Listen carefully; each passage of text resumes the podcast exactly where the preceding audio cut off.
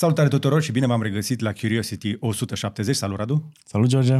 Bine v-am regăsit la podcastul de sâmbătă cu noutăți din internet și tehnologie, dar nu numai. Și știință, și cripto, și filme, și ponturi, și AI, și uh, What the fuck world, și... Și la capitolul ăsta, Doamne, am niște, avem niște știri foarte... Unele dintre ele sunt foarte nasoale. Uh, dacă doriți să săriți peste ele, aveți desfășurător în descriere, dar dacă vreți să aflați, nu știu dacă a la voi știrea asta, dar un băiat de 13 ani din Serbia a făcut măcel la școală. E o chestie, la momentul filmării noastre, mie mi se face pielea de găină când aud. Abia s-a întâmplat de, uh, de, de, de ieri. Uh, dar mai avem uh, și niște chestii care mai degrabă ar părea o memă, accidentul la cu țipari. Uh, da. Și mai Mergi este... cu mașina pe stradă și te trezești cu țipari în mașină. Mai este și pistolul ăla cu amprentă și mai sunt și copiii care de 10 ani care lucrau uh, în 20 de instituții de oferit mâncare. Ca să spunem mai, de, mai târziu despre cine e vorba. Ok. Nu e vina practica lor, a companiei, e vina francizelor care au angajat să lucreze cu mult peste um, orarul uh, normal de, de lucru, până pe la ora două noaptea și nici măcar nu le dădeau bani. Livratori? Copii de 10 ani. Ah, nu cred. Foarte nasol. Așa, și avem uh, vești bune și din știință pentru că avem un leac pentru Alzheimer, parțial deocamdată, mm-hmm. dar începem să-l înțelegem mai bine. După care o să vă spunem și care treaba cu vacile din Olanda, care sunt pe cale de dispariție, pentru că statul vrea să închide o grămadă din ferme, sau să le dea uh, pup uh, caca de cangur, ca să nu mai facă părturi de metan. Avem asta, o ediție asta plină. E, asta e problema, vacile din Olanda, nu? Uh, unii ar spune că nu e chiar o problemă, dar statul a luat-o foarte în serios. Îi dăm bătaie?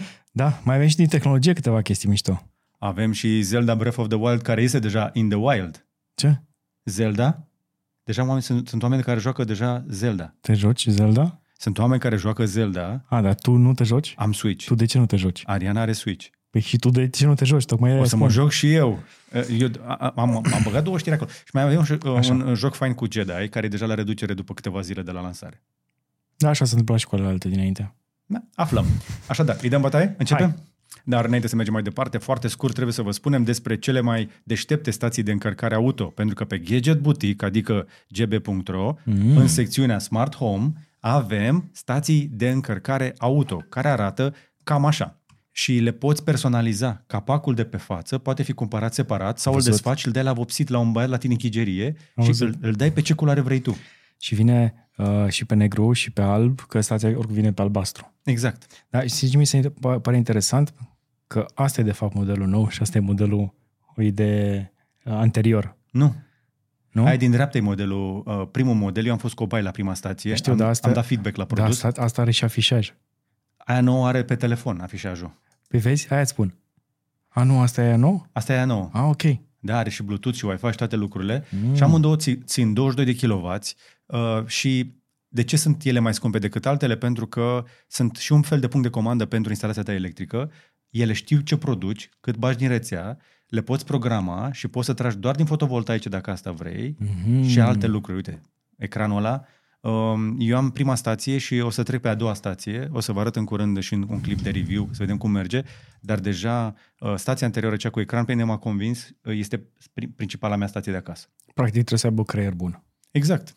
Exact, sunt foarte multe stații pe piață, trebuie să ai mare grijă să ții o stație care să nu îți prăjească tabloul. Cele de la Victron sunt recunoscute pentru, evident, fiabilitate și faptul că lucrează foarte bine cu toate celelalte echipamente din casă. Dacă ai fotovoltaice, recomand o astfel de stație și tocmai de aceea le-am și aprovizionat în colaborare cu cei de la Darcom și apropo, pe site poți să ceri inclusiv instalare. Ne dai uh, o solicitare oh, nice. de instalare și te punem în legătură cu un instalator autorizat care o să-ți vadă și tabloul și toată instalația și o să-ți pună stația în funcțiune uh, la un preț cât, cât se poate de civilizat. Mai ales în București putem rezolva asta repede, dar și prin țară. Avem o, o colaborare cu o rețea de instalatori care le pot uh, pune oriunde. Și mai avem câteva surprize pe stații de încărcare cât de curând.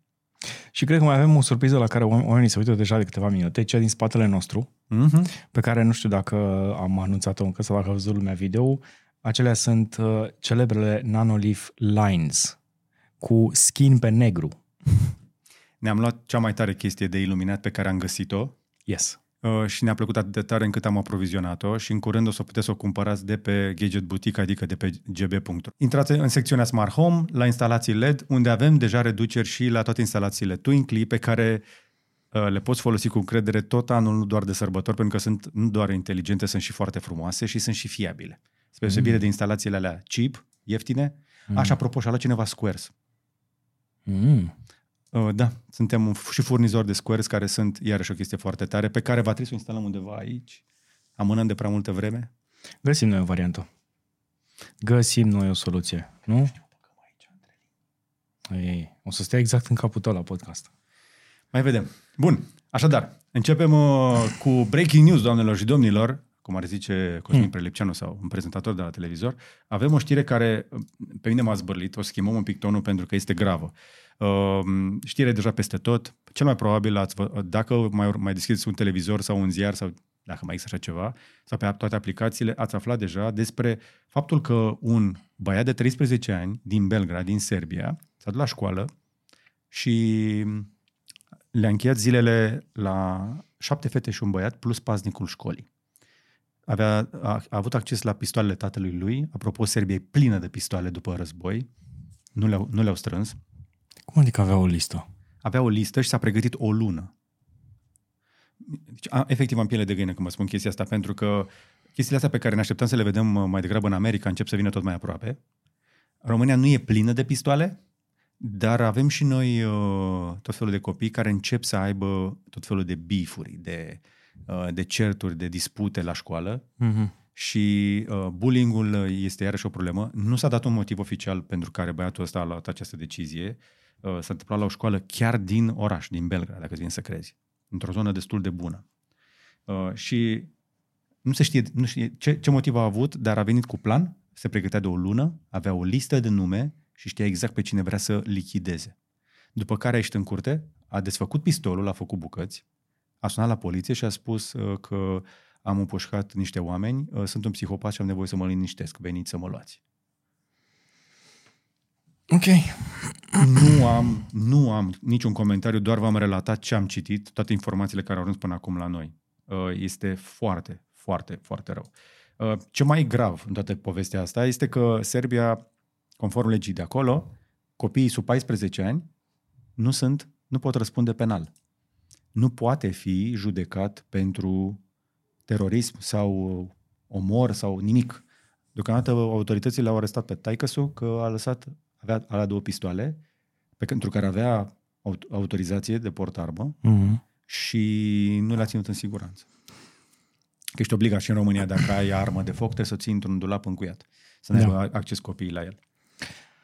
Uite, pentru asta ar trebui făcute aceste, uh, aceste smart gunuri, care acum sunt de vânzare în mod oficial. Despre ce vorbim? Este cu senzor de amprentă și cu recunoaștere de iris și doar posesorul care ar trebui să aibă, bineînțeles, uh, la bază un examen foarte sănătos de, de creier, ar, trebui, ar putea să-l folosească. Practic, dacă cineva ți ia, ți ia arma, nu poate folosi.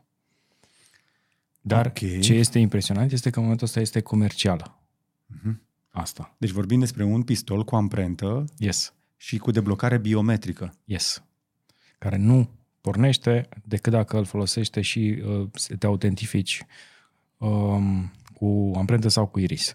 Chestia este că până acum nu au creat așa ceva din simplu motiv pentru că uh, sistemele de uh, securitate nu erau suficient de rapide încât să pornească în momentul în care pui mâna pe pistol. Corect. Aveai nevoie de o secundă, două Așa este. Lucruri pe care nu se întâmplă în, în viața reală, în luptele reale. Nu știu, dar am văzut și eu în filme și în jocuri uh, că nu ai acele două secunde. Chestia asta funcționează aproape instant și au niște au niște companii în spate cu care lucrează pe alte patente și pe alte chestii. Mm-hmm.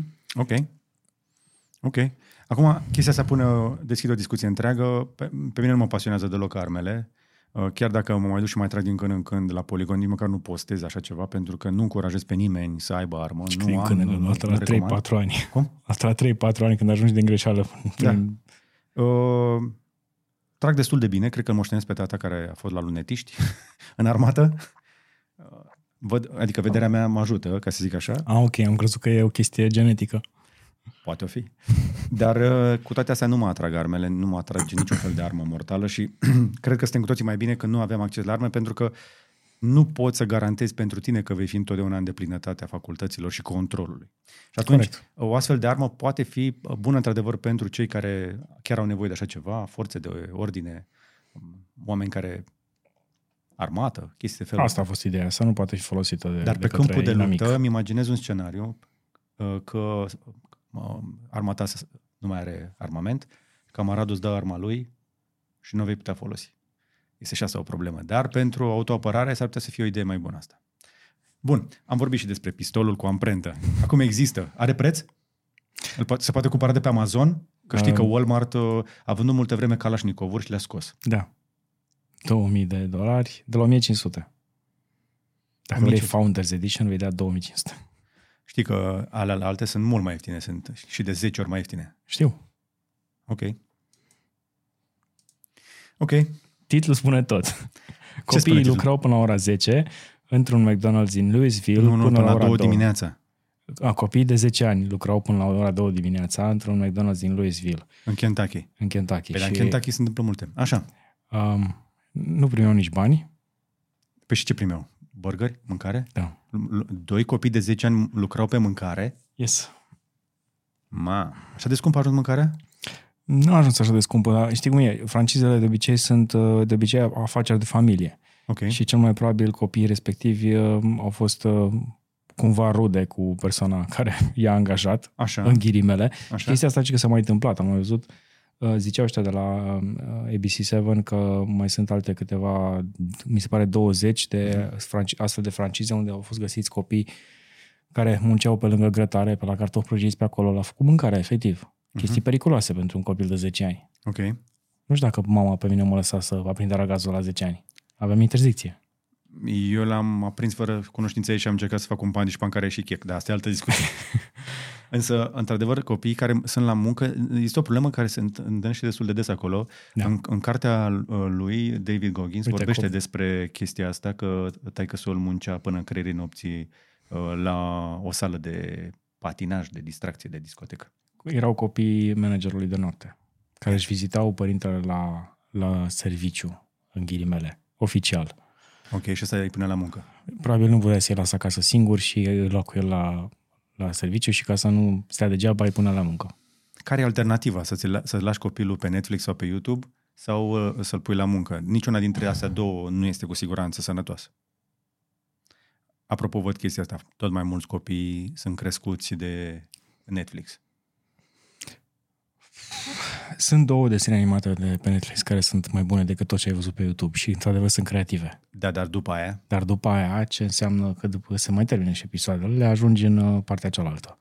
Unde este foarte, foarte, foarte multă cultură care nu prea are legătură cu ce știm și trăim noi pe aici, dar nu aș vrea să intru în asta acum. Și acum, uh, avem și una care să vă facă, sper eu să râdeți. Aș vrea să ghiciți ce s-a întâmplat în imaginea asta. Uite și tu la imaginea asta. Ce s-a întâmplat? Deci, Au vărsat unii niște bere. Nu, uite-te cu atenție. Ce vezi tu pe stradă este o chestie care gelatinoasă, arată ca un slime, dar nu este. Oamenii de știință spun că nu este slime, este okay. o chestie gelatinoasă. Nu puneți mâna, nu vă jucați. Ia uite, la, ia uite aici. Arată de parcă și oamenii pe Twitter au venit cu tot felul de idei. Ca și cum Duba Așa. Duba a scăpat ceva pe stradă. În realitate, Duba chiar a scăpat ceva pe stradă. Da. Un transport de țipari care trebuia să ajungă pe o barcă să fie trimis în Corea de Sud și în China, unde este o delicatesă, a, f- a fost implicat într-un accident, un carambol, și există o poză pe Twitter care face furori cu un Prius, uite asta. S-a împrăștea pe stradă. De fapt, nu că nu e Prius. Ia, asta ce mașină e asta? Cred că e o Toyota, o Corolla. E o Toyota, oricum. Uite-te un pic la mașina asta. din mașina asta au explodat țiparii. Acești țipari sunt foarte interesanți, niște animale foarte interesante, animale, pești, da, da pești, uh, care în condiții de stres elimină, secretă foarte repede acest gel care le blochează um, astea aripioarele și, uh, știi, um, branhile atacatorilor și așa mm-hmm. se apără. Este metoda lor de apărare. Ei, se pare că au fost un motiv de stres acolo în bazinul cu țipari și în momentul accidentului Bazinul s-a revărsat peste mașini și uite ce s-a întâmplat pe stradă. Deci au, tre- au fost nevoie de pompieri să spele cu jet de presiune nu știu cât timp, pentru că mașinile efectiv alunecau pe chestia asta și s-a făcut carambol. Ia uite-l. E, asta e o delicatesă în Corea. Se mănâncă. Adică dacă, vă, dacă, dacă vă uitați la poza asta, uite, știu cum arată.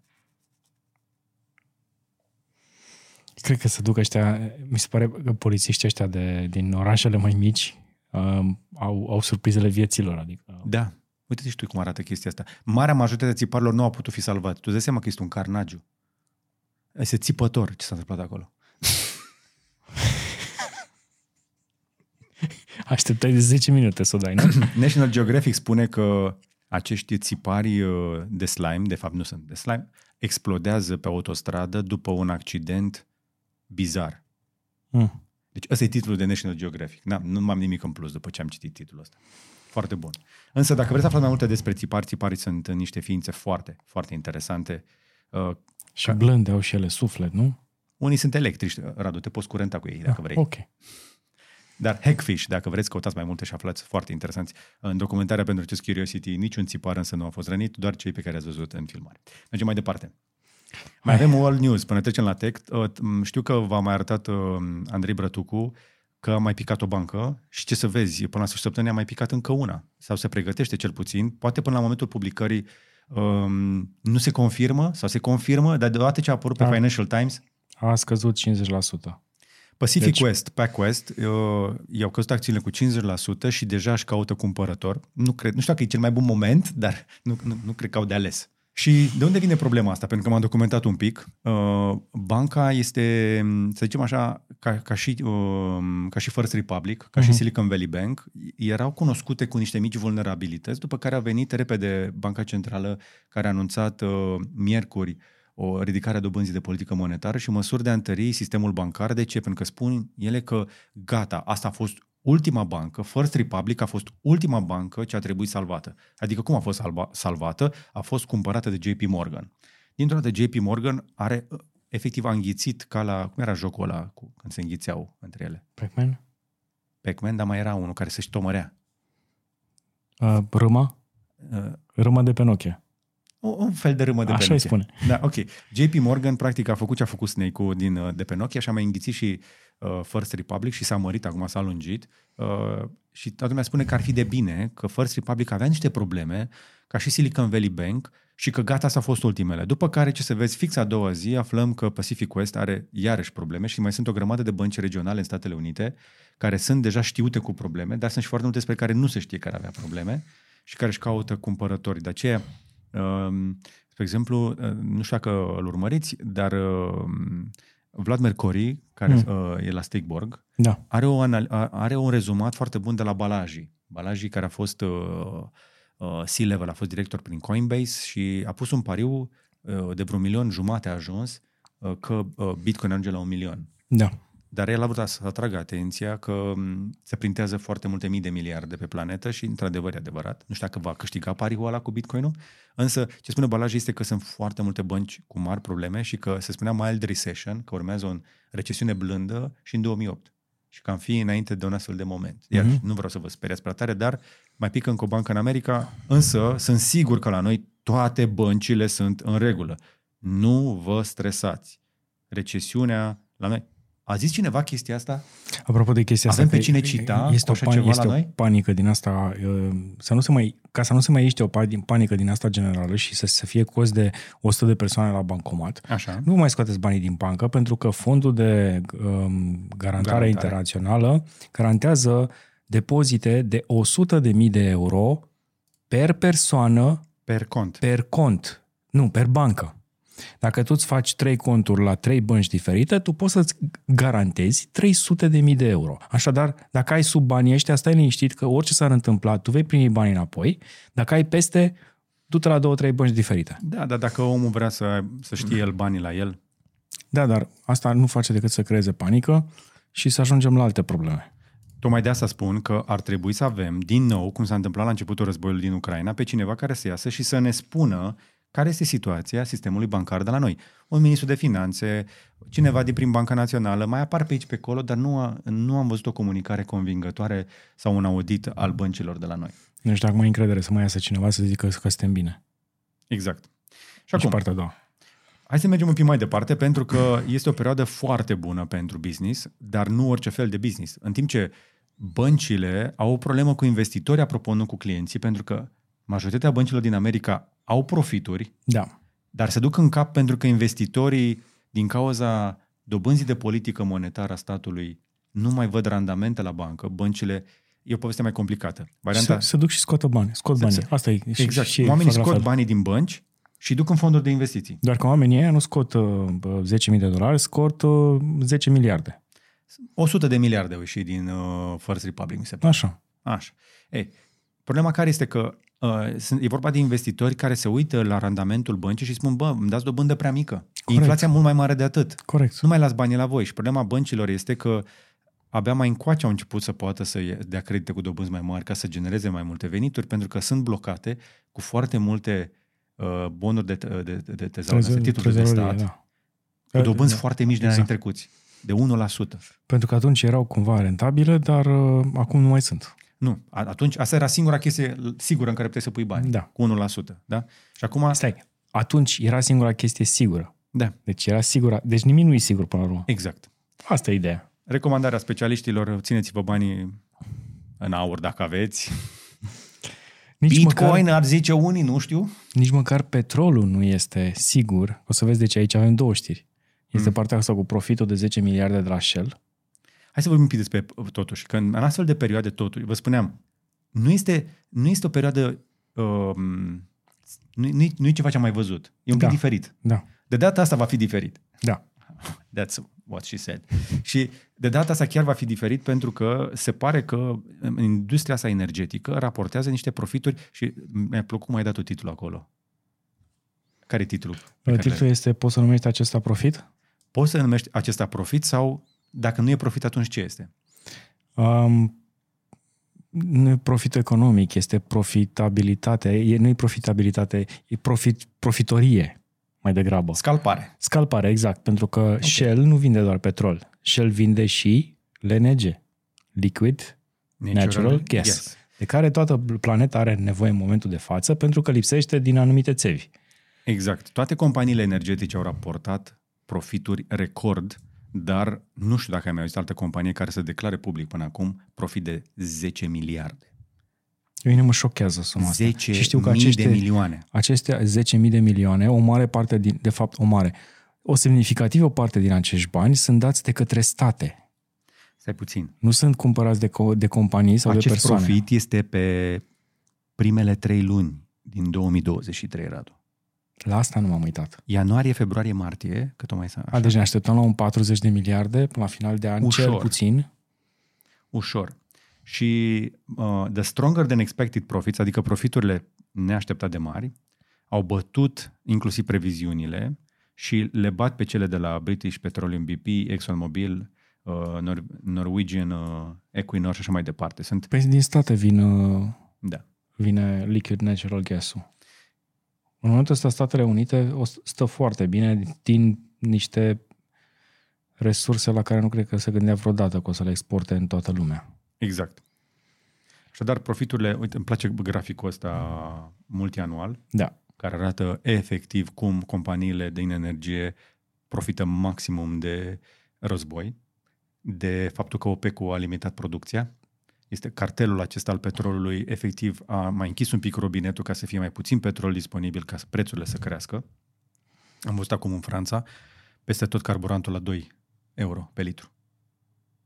Pentru Franța e mult, e mult rău. Am văzut și 2-2. Deci am văzut motorina la 2-1, 2-1-5, chestii de felul ăsta. Uh, companiile petroliere sunt foarte profitabile, deși următoarea știre vine și ne spune altceva. Uh, ne spune o chestie interesantă, că deși prețurile la petrol cresc, uh, valoarea acțiunilor pentru companiile petroliere este într-o ușoară scădere. Mică, dar constantă.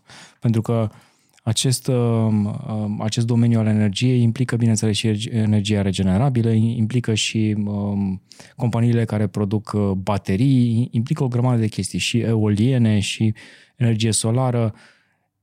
Și oamenii se duc către acele tipuri de energii. Am văzut foarte mult hype pe social media de la mulți investitori care tot spun același lucru.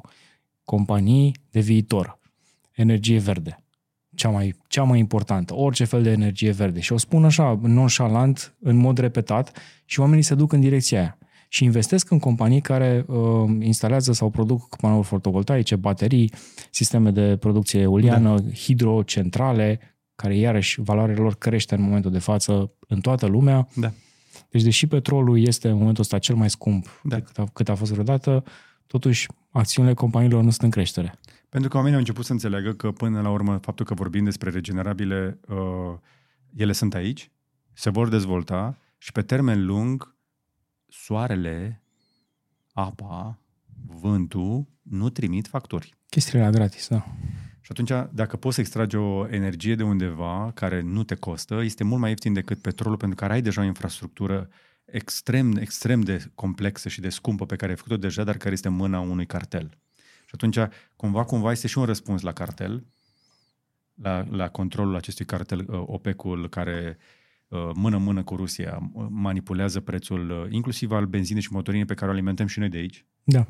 Eu în continuare sunt fascinat de faptul că noi avem în România Locoel și Gazprom, benzinării active, deși parcă eram în Europeană, boicotasem niște companii. E ok. E ok? E în regulă. E nu, regulă. nu, n-am văzut prea multă lume la benzinăriile alea, oricum. Uh-huh. Da, Nici acum 10 deschise de una jumate. Da. Ok. Și până ne vedem noi data viitoare, o să fie și parada de 9 mai și mai vedem ce se mai întâmplă până atunci. Pentru că se pare că și războiul o să repornească, dar nu despre război vreau să vă povestim astăzi, pentru că în afară de niște mici atentate cu drone la Kremlin, nu s-a întâmplat nimic interesant.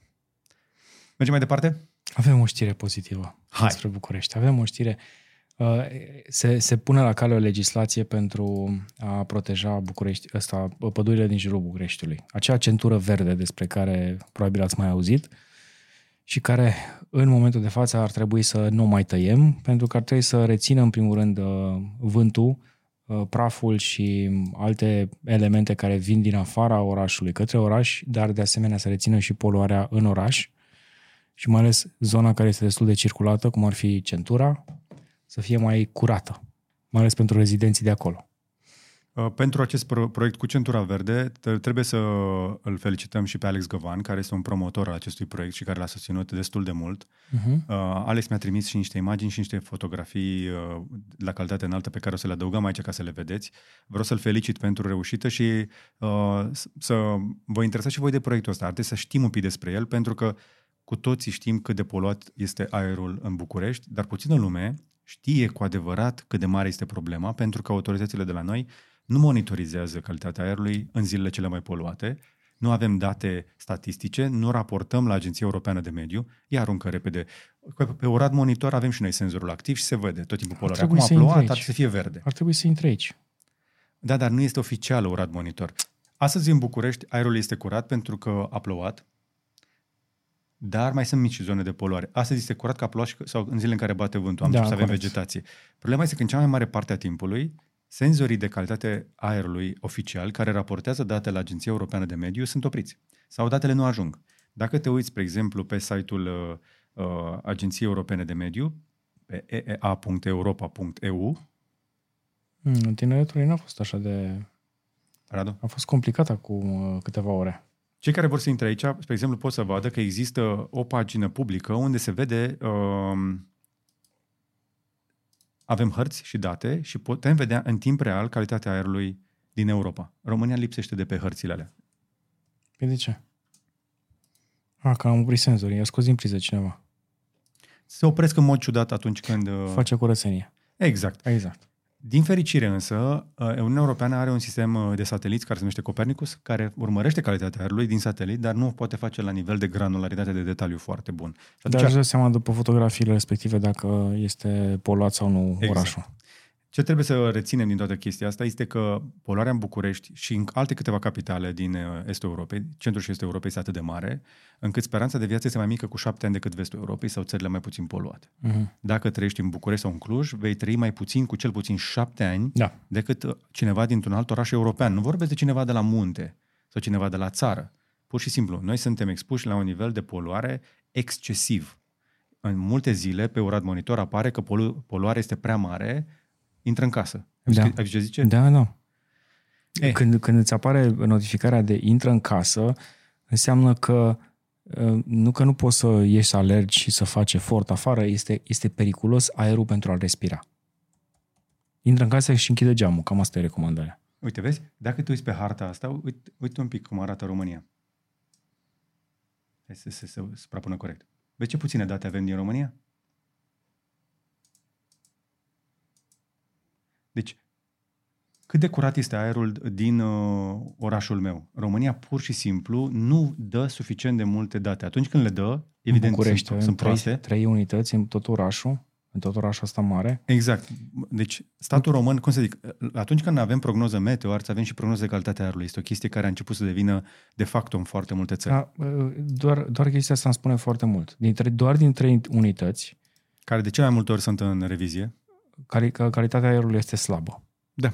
Dacă doar din 3 unități calitatea e slabă, dacă ar fi fost 30 de unități, ar fi fost foarte proastă. Și momentan România este pe locul 302 din 375 de țări, Suntem pe locul 5 de, de orașe. din toate capitalele în Europa. Suntem a cincea cea mai poluată capitală din Europa. Pentru că uh, avem transport public uh, poluant și tolerăm arderile ilegale și încălzirea cu materiale de proastă calitate, cum ar fi lemn ud, uh, gunoaie și alte chestii.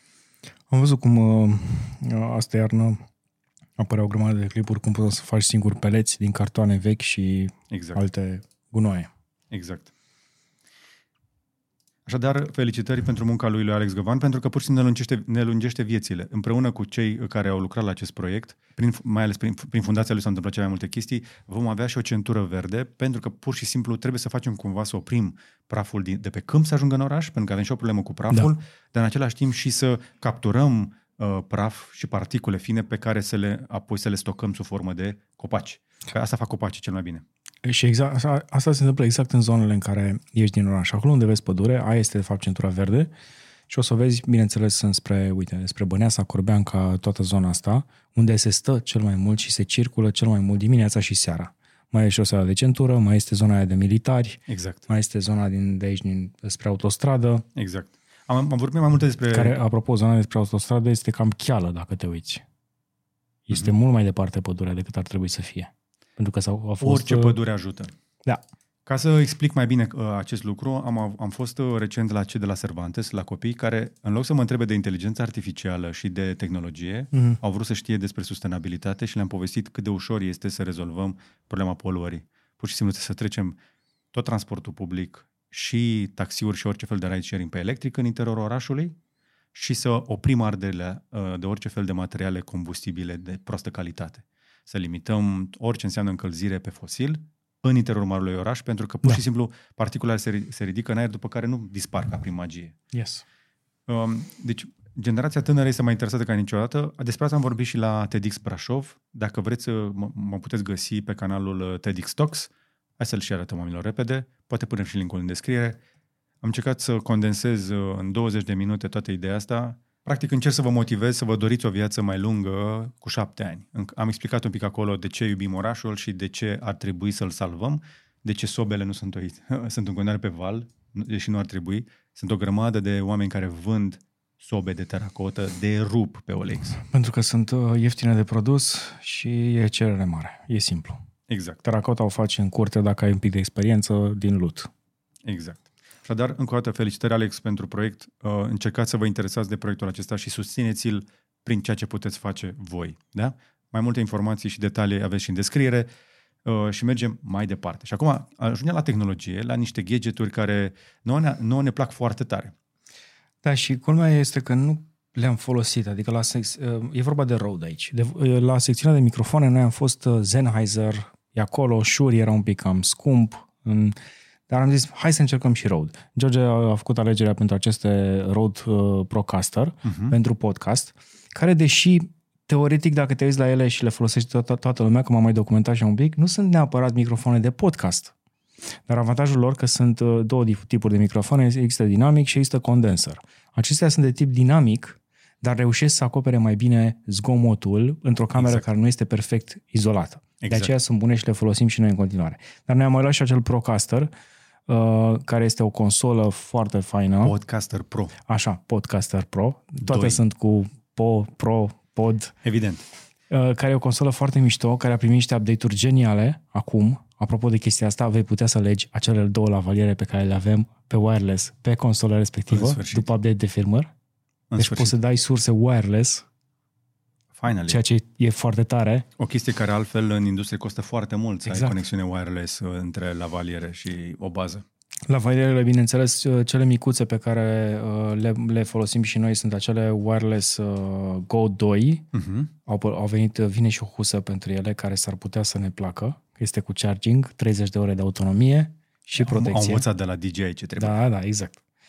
Exact, pentru că DJI vine cu husa respectivă și uh, lavalierele sunt foarte mișto și le folosim și noi, chiar ne-au salvat fundul astăzi uh, pentru că înregistrează intern. Au Exact. recording intern și scoți, ai 8 ore de recording, apropo, ele o să pot, pot înregistra în format WAVE, mai nou. O, în sfârșit. Uh, Dacă, dacă ați văzut deja, nu știu dacă am apucat să publicăm ăla cu imigrarea, Da, uh, ăla este filmat uh, și tr- înregistrat pe lavalierele astea, pe Mhm. wireless, pe uh, Rode Wireless Go 2. da, Foarte bune, uh, inclusiv lavalierele lor stock, uh, mai ieftine decât Sennheiser, dar profesionale și bune în continuare.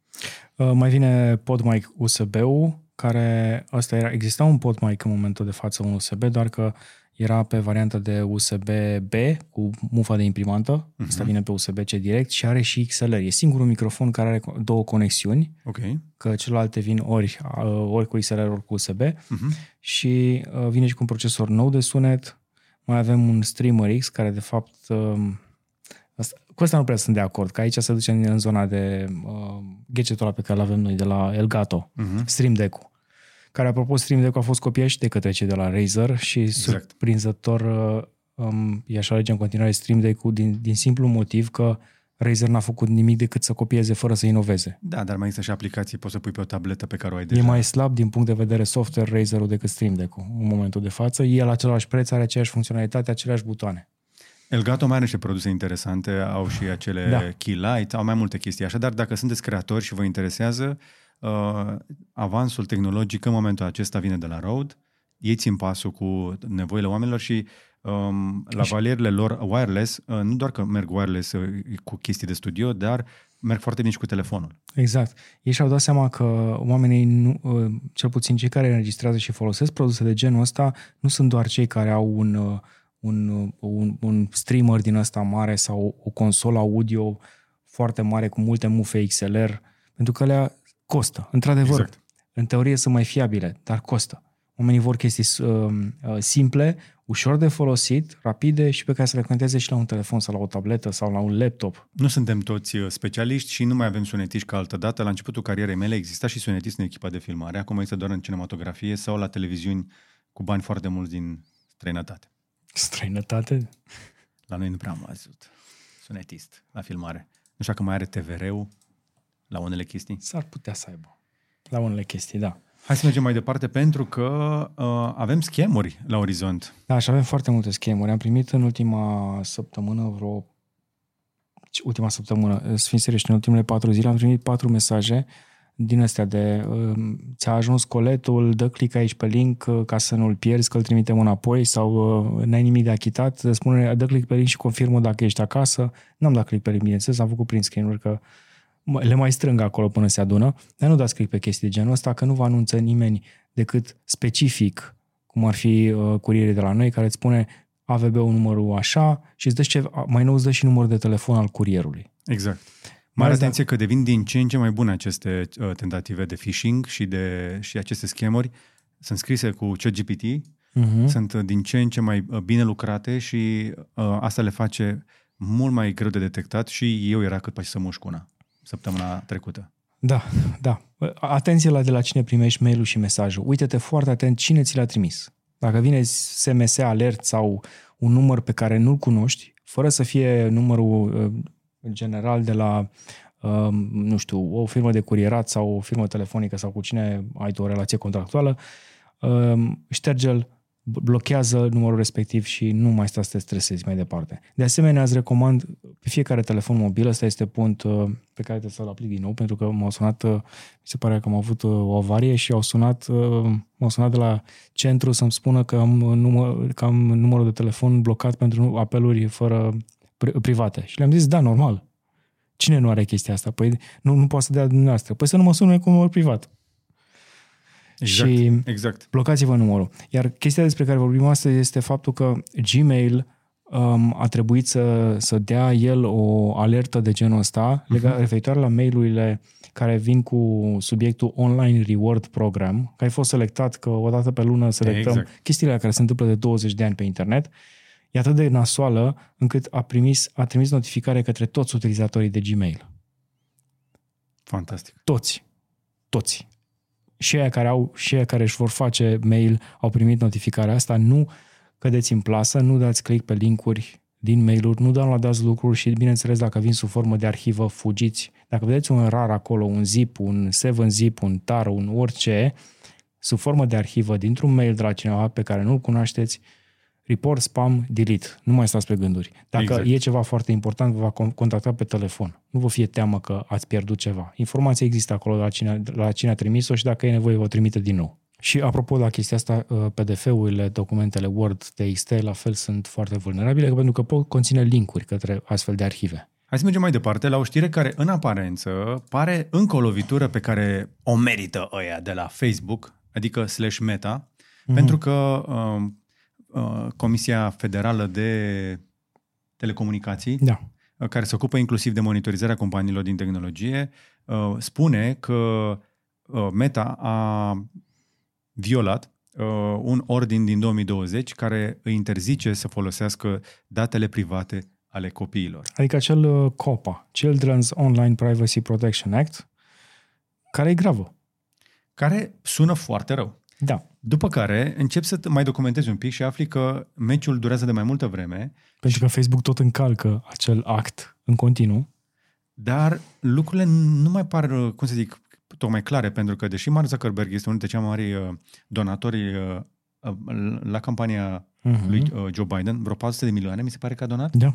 Ceva enorm. Sunt prieten la Cataramă. Um, cu toate acestea, șeful de la comunicații, adică omul de la PR, de la de la Meta a dat inclusiv un comunicat și pe Twitter, ca să-l vadă toată lumea, în care spune, bă, zici că, este, zici că suntem în Parlamentul României, cu un scandal cu, cu Meta. și cu... Deci ăsta e răspunsul lui Meta la acuzațiile respective. Un răspuns oficial, da? Țineți-vă bine. Zice așa, aceasta este o cascadorie politică, în ciuda a trei ani de discuții cu FTC în, în, despre acest acord, nu ne-au dat nicio ocazie să discutăm această nouă teorie care nu are niciun precedent. Serios, Cambridge Analytica, boss. hai să fim, hai să lămurim ce vrea să facă FTC. Asta ne spune uh, omul de la Meta, Andy Stone, care este omul de la comunicații, să depășească, să uzurpeze autoritatea uh, Parlamentului, că Congresul de a seta standarde pentru toată industria și ia o singură companie la țintă, în timp ce le permite altor companii chinezești, ca și TikTok, să opereze fără nicio reținere pe pământ american. Se leagă foarte bine de clipul pe care l-am făcut despre banul de pe TikTok, pe care îl găsesc oamenii aici pe canal, o să punem link în descriere, ca să, unde am, n-am insinuat, am spus doar ce se vede din afară. Faptul că Facebook este unul din cei care dau foarte mulți bani în zona politică și el este cel care vrea TikTok-ul să dispară din Statele Unite. Iar în momentul ăsta Facebook pur și simplu îi acuză pe alții fără să le recunoască vina lor. Pentru că uh, Facebook este înainte de orice o companie de publicitate care se bazează pe date pentru a vinde publicitate, însă chiar și așa nu reușite să ia prea, prea mult Dar din ce colectează Google. Dar este o companie americană. Exact. E o exact. companie americană. Suntem americani. Cam asta, a fost, cam asta e reacția. Știi, cu degetul în sus. Exact, degețelul ridicat, știm cu toții, semn de autoritate. Cu toate acestea, cu toate acestea trebuie să spunem că um, Măcar acolo cineva îi mai trage la răspundere. Măcar acolo cineva încearcă, că nu știm dacă ei mai trage cineva la răspundere, că din moment ce a reușit să investească 400 de milioane de dolari în uh, politica americană, în, în spatele unui singur candidat, nu cred că își fac treaba nici ei foarte bine. Exact. Sunt foarte eficienți. Exact. Hai să mergem uh, mai departe la O știre de la băieții care iau 80% din piața de publicitate globală, ci de la Google, da. care se pregătesc în sfârșit să lanseze device-uri noi la Google I.O., conferința care stă să vină uh, pe 11 10 mai. mai. Bine, pe 10 da, mai în Statele Unite, 11. 11 mai cumva la noi. Uh, o să găsiți în, uh, în descriere și un link către materialul în care am explicat exact aceste lucruri, ce se întâmplă, ce vor uh-huh. lansa. Practic o să fie multe telefoane. Trei. Două, de fapt, și o tabletă. Avem Pixel 7a, avem Pixel Fold, primul pliabil de la Google, și avem Pixel Tablet. O tabletă foarte șmecheră. Okay. Mai avem uh, Buds A series, care sunt un pic mai accesibile, și Pixel 8 series, care să fie teaserul pentru telefonul de anul viitor. Doar un teaser. Doar un teaser. Okay. De, anul, de anul ăsta ar trebui să fie din toamnă. Știi că am fost în New York recent și am fost în magazinul Google, flagship uh-huh. store-ul lor, care este uh-huh. cel mai mare și important magazin al lor acolo în Meatpacking, uh, vis-a-vis de Apple. Da este frapantă diferența de trafic pietonal între cele două magazine. Deci Google chiar are nevoie de un pic de magie la capitolul hardware. Da, și o să meargă pe zona de mid-range pentru că telefonul ăsta o să coste 500 de dolari. Vine cu Tensor 2, cu procesorul la foarte puternic, 8 GB mm-hmm. de RAM, 128 de GB de stocare, baterie de 4400, 90 de Hz, AMOLED display, o să aibă tot ce trebuie și o să coste doar 500 de dolari. Adică în zona de mid-range chiar. Asta în condițiile în care Apple face niște profituri record uh, din device-uri, din locuri unde nu v-ați fi așteptat. Deși până acum avea vânzări foarte slabe în India, vă tot spunem noi că vine India din spate, uh-huh. în India a apărut uh, primul magazin oficial, Flagship Store, și între timp uh, ăla este doar pentru cei care vor să-și cumpere de nou. Dar cele mai multe telefoane refurbished de la Apple se vând în India. Da, clar. Și au, au golit stocul acolo de toate telefoanele refurbished posibile. Uh, și Apple este foarte rentabilă pentru că pur și simplu are să segmenteze foarte bine piața. Are telefoane de la 400 de dolari uh-huh. până la 2000. Ai ceva, ai de unde alege dacă, dacă atâția bani ai și vrei să fie cu mărul pe el. Dacă ești curios să vezi ce se întâmplă, dă click pe link ca să vezi uh, toate știrile, toate noutățile pe care le va lansa Google. Am făcut un clip înainte. Uh, poate o să reiterăm și facem și unul după. Uh-huh. Și știu că nu ne interesează atât de mult pe noi în România, că nu le găsim în mod oficial, dar știu că sunt suficient de mulți pasionați pe aici prin țară Așa este. pentru produsele de la Google. Am făcut și un review pentru Pixel 7 Pro, un telefon care ne place foarte mult în teorie, dar în practică are probleme de semnal pentru că nu folosește volte și voice over Wi-Fi și asta pune o mare problemă pentru rețele de la noi, pentru că Google nu le vin nevânzându-le oficial, nu le-a făcut um, a, a, agrementarea pentru uh, stațiile, pilonii de la noi. Da. Și asta este o problemă. Adică producătorii, ca să aibă aceste funcții, trebuie, ele trebuie activate la nivel de rețea. Mergem mai departe la o știre pentru cei care încă îi mai interesează genul ăsta de companii de care foarte puțină lume știe, dar aproape toți le folosim într-un fel sau altul. Partea interesantă este că n-am mai auzit nimic de dealul ăla dintre Nvidia și de ARM, că și acolo erau discuții mm, destul de E la tocător. E la tocător și mai intră încă unul la tocător uh, între Broadcom și VMware, uh-huh. un deal de 61 de miliarde de dolari, apropo. Uh, deci bani să fac și din software în zona asta. Evident. Și a intrat și asta la tocător pentru că uh, le este teamă organizațiilor de guvernamentale că va exista monopol. Dacă Broadcom, Broadcom Software cumpără zona de VMware, o mare parte din software-ul creat și de virtualizare va fi sub formă de monopol și îl vor vinde cu cât vor ei și cui vor ei. Asta e problema. Până pe 26 mai trebuie să facă deal altfel um, înțelegerea pică și se pot retrage fără să plătească vreo penalitate, deși sunt, uh, e un angajament făcut în acest sens. Ambele părți s-au acceptat în februarie să așteptă până la 90 de zile și în așteptarea unui răspuns de la autoritățile financiare din Marea Britanie, dacă nu greșesc. Da, comisia le este teamă în primul rând că Broadcom va folosi VMware, o suită de software folosită de foarte multe telefoane din lumea asta și de laptopuri, Uh, să oprească accesul la servicii pentru competitorii lor. Deci, practic, prinzi, cumperi compania care se ocupă de serviciile uh, de virtualizare pe toate platformele mm-hmm. posibile și oprești robinetul din când în când pentru competitori. Da. Uh, este un, un model de, face, de a face business de care am mai auzit inclusiv la noi, dar la scară mult mai mică. Am văzut o poveste foarte interesantă despre, spre exemplu, un magazin, dar nu spun ce vinde ca să nu vărs foarte multe informații, care a făcut o investiție într-un spațiu pe care l-a luat în chirie pentru a vinde niște produse perisabile undeva într-o zonă de, mai de domne așa din București, în Dorobanți. A făcut oameni investiții, au băgat niște sute de mii acolo, au făcut magazinul frumos, au început, au vrut să vândă. Ce că s-a întâmplat? Mm. Ei, de fapt, intra, intrau în concurență cu cineva care vindea aceeași marfă pe aceeași stradă și vreau și ei o felie din succesul ăla. Și au investit și au făcut magazinul. Ce, Așa. ce crezi că a făcut competitorul? A scăzut prețurile? Nu. I-a închis? Mm, da, dar cum? Le-a dat marfă proastă. Nu, că nu le dădea marfă. Erau efectiv competitori. A... Go next au level. Au început ei să vândă marfă proastă, ca oamenii să scadă, no. încrederea în marfa respectivă. Nu, nu așa Știi faza cu Coca-Cola și cu Pepsi? Nu. Cu Clear, cu Pepsi, Clear, Coca Nu. Pepsi a avut o moment dat o băutură ăsta transparentă. Așa.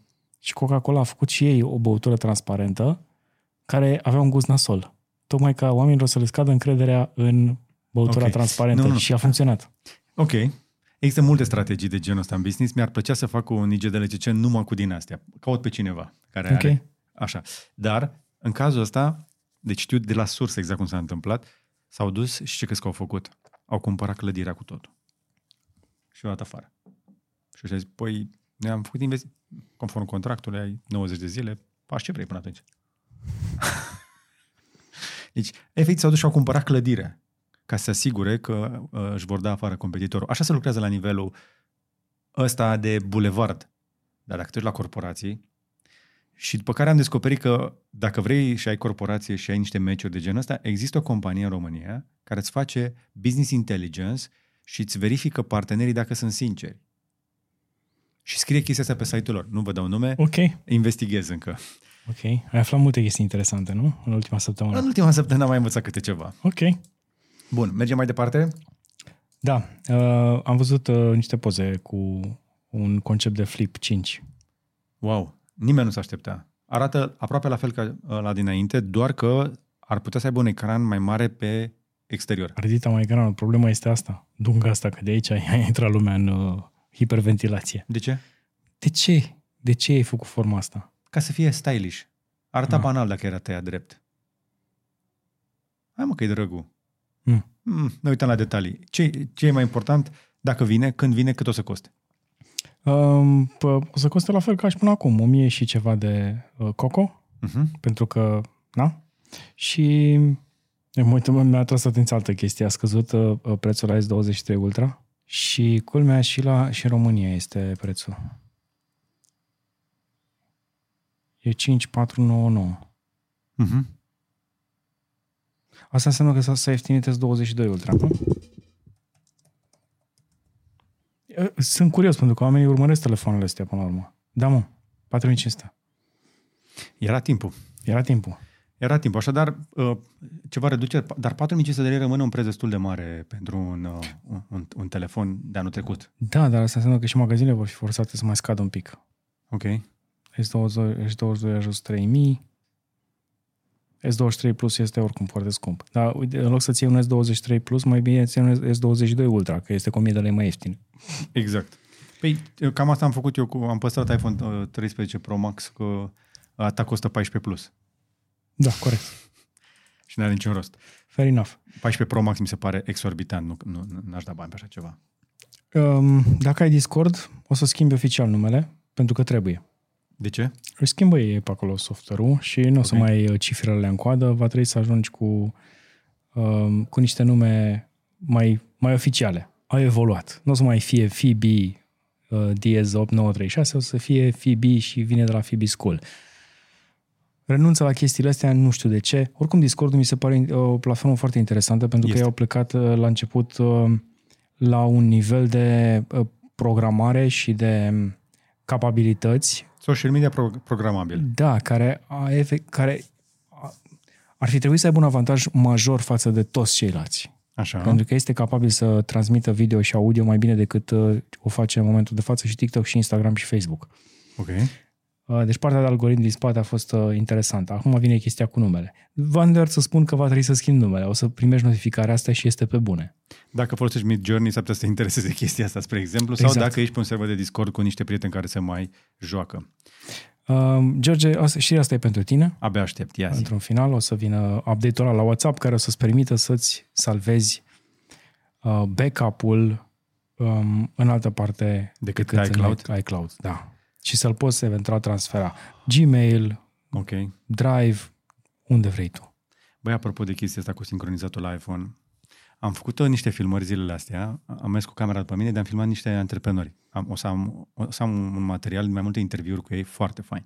Dacă ai reușit să-l descarci, nu? La, a, asta, a fost, asta a fost cea mai mare problemă, pentru că a doua camera a fost iPhone-ul, oh. care a filmat foarte ok. Da, sunt de acord. Problema este că am încercat AirDrop, nu mi-ar da niciun progress bar, erau atât de mari fișierele și atât de multe că n-am avut încredere că le copiază și n-aveam timp. Și am zis, ok, sunt eu deștept, o fac pe cablu.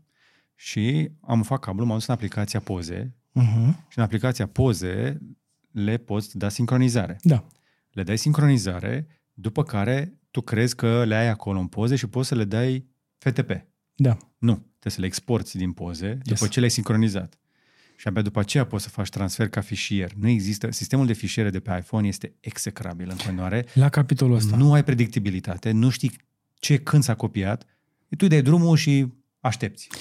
Da, dar um, țin să spun că nici pe Android lucrurile nu stau foarte roz. Într-adevăr, am copiat ceva, știu, le ordonez după dată, că asta este metoda cea mai bună, te duci exact. în folderul în care știi că se fac fotografiile și așa mai departe, dar galeria de pe Android este praf și pulbere. Așa ea, ea salvează absolut din toate părțile și dacă zine pe WhatsApp uh, un set de poze, tu nu mai găsești nimic în, în spate, trebuie să treci de pozele respective, că ți le amestecă. Iar Samsung face o varză și mai mare cu galeria în momentul de față, de am ajuns să folosesc un manager de fișiere cu preview ca să manager de fișiere, nu de poze. Eu, am, eu ca să rezolv asta am tăiat accesul WhatsApp la poze. Dar nu numai WhatsApp-ul, că mai vin poze din altă parte, mai vin chestii de pe FTP, mai vin uh, sal, salvări. În cele dau export ca să le scot din uh, WhatsApp. Deci, a, a, într-adevăr, mari probleme cu sincronizările, cu aplicații în continuare producătorii, inclusiv WhatsApp, dar uh, în cazul ăsta și Apple și Google, tot țin uh, grădinile astea cu gardul cât mai sus, ca să îl sari tot mai rar.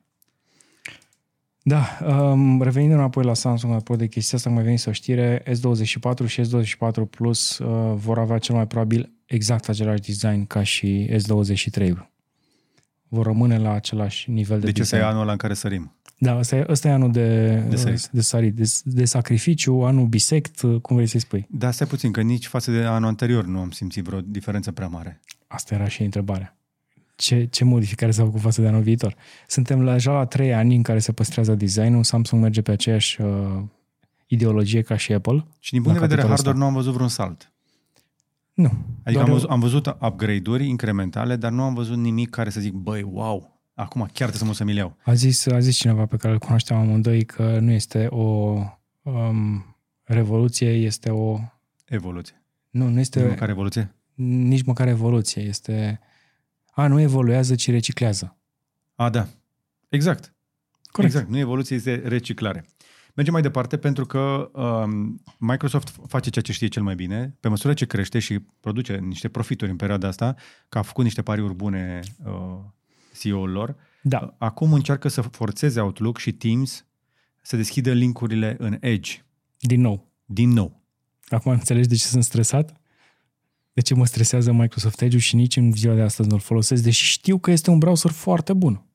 De acord. Prefer pentru că ți este băgat pe gât. Exact, pentru că este băgat pe gât. Și Microsoft face chestia asta tocmai pentru că el uh, motivează cumva lucrul ăsta că oamenii dacă folosești un serviciu de Outlook sau uh, Teams, automat sunt logați cu un cont de Microsoft. Deci uh-huh. îi băgăm în Microsoft Edge, care oricum le-a luat contul în momentul în care au folosit Windows-ul, și uh, i-a logat în toate site-urile ca să crească productivitatea. Ca oamenii respectivi să nu mai stea să-și bage o parolă nouă, că au deja salvat acolo în Microsoft Edge. Mm-hmm.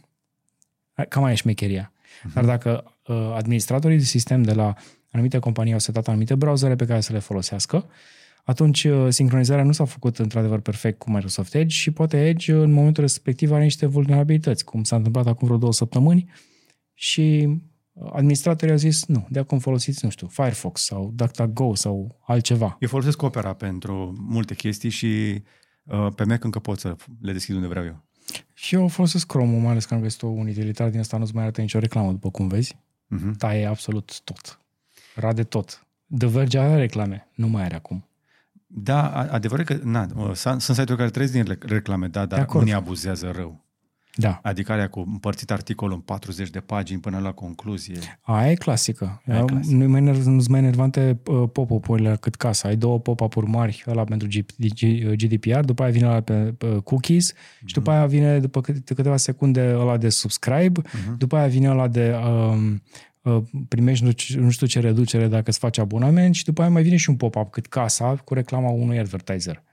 Dar să ne întoarcem un pic la Microsoft, care deja îți forțează Edge-ul pentru widgeturi, Da. dacă ai widgeturi, și pentru căutări. Dacă dai orice fel de căutare în bar acolo, care apare chestia de căutare, chiar dacă tu o scoți din când în când. Ah, și apropo, de, aici, aici se deschide doar în Edge. Indiferent exact. Exact. că tu ai browserul setat pe, uh, Exact. pe Chrome sau pe altceva. Uite, de exemplu, nu este. La mine nu este. Știu de ce, pentru că eu l-am curățat. Ah, ok. Uh, ave, uh, vă las și link la clipul respectiv aici. Este cum să-ți faci laptopul la turbo. Ai un utilitar care îți face scraping la tot ce înseamnă Microsoft Ok. din spate care, pe care nu le folosești. Dar pe un calculator obișnuit o să vezi acolo că dacă dai o căutare search for Edge la la, o să fie și căutare online și rezultatul vine doar în Edge. Plus că la ultimul update Microsoft îți bagă o bară frumoasă aici de căutare colorată Despre aia vorbeam. și aici în dreapta iarăși îți apar chestii noi. Culmea ești conectat cu contul tău, deci știe, știe și locația. Uite, chestiile astea, vrei să scap de ele? Vrei să te ajut? Da. Vrei să le dau un pont și oamenilor? Yes. Se numește, uh, și apropo, pontul ăsta nu vine de la, eu foloseam altceva, vine de la Daniel. Se numește uBlock Origin. Este, este o uh, extensie, nu? extensie de Chrome. Uh, pentru unii care au, de exemplu, un adware, un adware remover sau ceva de genul cum este Malwarebytes, o să-ți, o să-ți găsească probabil niște așa zici virus, care nu sunt de fapt virus, sunt niște uh, rămășițe de la extensia asta, dar uBlo- uBlock Origin voi face o treabă excelentă. Și se, se ocupă și de cookies, se ocupă și de GDPR, îi dă OK. Ok. Gata. Done. Acum deschide site-ul ăsta din nou. Exact. S-a deschis site-ul. Unele sunt foarte enervante. N-am nimic împotrivă, um, dar bă, serios, hai să facem cu o limită. Hai să ne facem și update-urile, pentru că uite ce se întâmplă dacă nu ți le faci la timp. Situația asta are vreo două săptămâni. Și problema este că au existat niște probleme de cu plăcile de bază de la câțiva producători. Așa. N-a fost uh, doar uh, Asus în situația asta, au fost mai fost și alții, în care procesoarele unei din seria 7 de la AMD, din Ryzen 7000, pur și simplu se ardeau Cum așa? pe placă. Pentru că era un BIOS care nu dădea voltajele corect. Ok. Uh, problema s-a rezolvat cu un update de BIOS, update-ul care se face foarte ușor pe plăcile de bază noi. Uh-huh. De aceea e recomandat când îți iei un computer nou să-ți faci update-urile de BIOS. În primul rând, compatibilitatea cu procesorul pe care îl cumperi, că poate placa aia a fost construită pentru o generație un pic mai veche, că uh-huh. încă mai avem uh, ideea de 2 ani de zile, și situații de genul ăsta. Uite, procesorul efectiv lua foc în... Fantastic. Uite, În- uite, în- un- se urmă de ardere. Da, E praf, gata, s-a terminat. adio, și placa de bază și procesor. Și cel mai probabil și memoriile. Asta mi se pare că este un Strix. Nu doar Asus a avut problema asta, au mai fost și alte, alți producători, dar Asus uh, la ei a ajuns uh, măgăoaia cumva pentru că ei vând foarte multe plăci de bază. Mare atenție, multe din update-urile acestea de BIOS sunt foarte recente, trebuie să cauți update-urile în perioada asta. Așadar, dacă ai un AMD Ryzen, uite, cum Ai- este Ryzen 9, Caută ori pe site-ul producătorilor plă- plăcii de bază, ori ai un utilitar, cel mai probabil al plăcii de bază, care îți va căuta și update-urile de BIOS. dar oare crezi că uh, o, să, o să ardă procesoarele de la Microsoft vreodată? Uh, cald o să fie normal până când le testează. Pentru că nu o să vă vină să credeți la Microsoft, ci că se apucă să-și facă și ei, în sfârșit, procesorul lor în casă, cum are și Apple, M1, M2 Da, și așa mai departe, da. uh, pentru a rula Windows 12.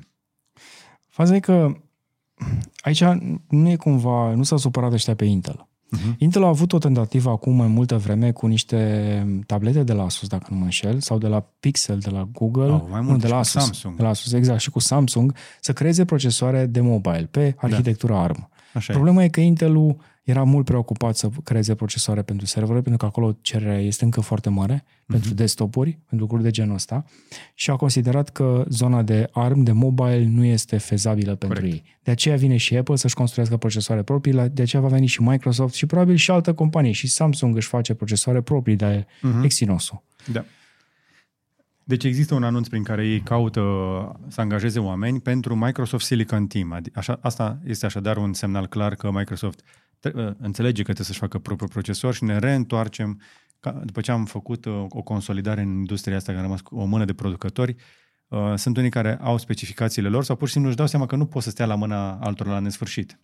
Plus uh, și criza din, uh, de, de chipuri din ultimii 2-3 ani de zile, plus situația de genul ăsta, i-a determinat să se apuce de treabă. Faza e că pot, o pot face și o pot face foarte bine și ei, la fel ca și Apple.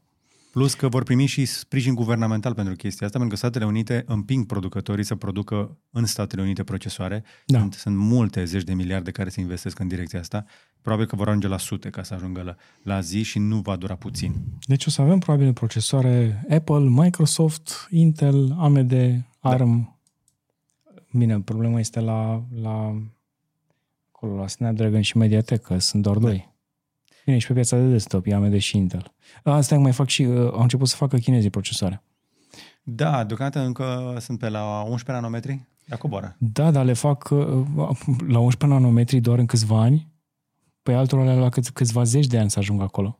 Hai să mai vedem, că deocamdată bătălie la 3. Da. Mergem mai departe, intrăm pe zona de inteligență artificială și dacă aveți inteligență umană, vă încurajez să urmăriți IQ Beta. Eu port astăzi tricou uh, lui Bala de la IQ Battle, mi l-am promutat ca să vi-l arăt, că e foarte drăguț. Când o să-l vedeți pe Andrei Bala pe stradă cu tricoul ăsta, să știți care premii pentru voi. Da. Inclusiv de la Gadget Boutique, adică de la gb.ro. Mergem mai departe cu știri așadar de inteligență artificială. Apropo, am putea să rugăm pe Bala ca măcar o știre să fie de la noi. O întrebare să fie de la noi. Da. O întreba- întrebare de curiozitate. Um, pe lângă asta, aruncat și o, um, o privire la a, uite că a început, să, a început să mai crească materialul ăsta. Avem două clipuri cu uh, tool de AI aici pe canal, uh, pe care o să rămâneți surprinși. Unele dintre ele funcționează atât de bine încât am început să le folosesc și eu, cum ar fi, de exemplu, Merlin, pe care l-am aici tot timpul în barna. Uh-huh. Și Merlin care poate face chestia asta pe Google, de exemplu, îi dau o căutare despre, uite, uh, chat Așa îți face o sumarizare excepțională aici în partea dreaptă okay. despre subiectul pe care îl cauți, fără să te apuci să mai intri pe site-ul respectiv. Și spune exact ce este. Uh-huh. Ce tare! Foarte tare! În termenii cei mai curați și mai inteligibil posibil. Uh-huh. Face chestia asta, apropo, și pe YouTube. Sumarizează orice clip de YouTube uh, în limba engleză, care are subtitrare în limba engleză. Și extensie sau? Este extensie gratuită.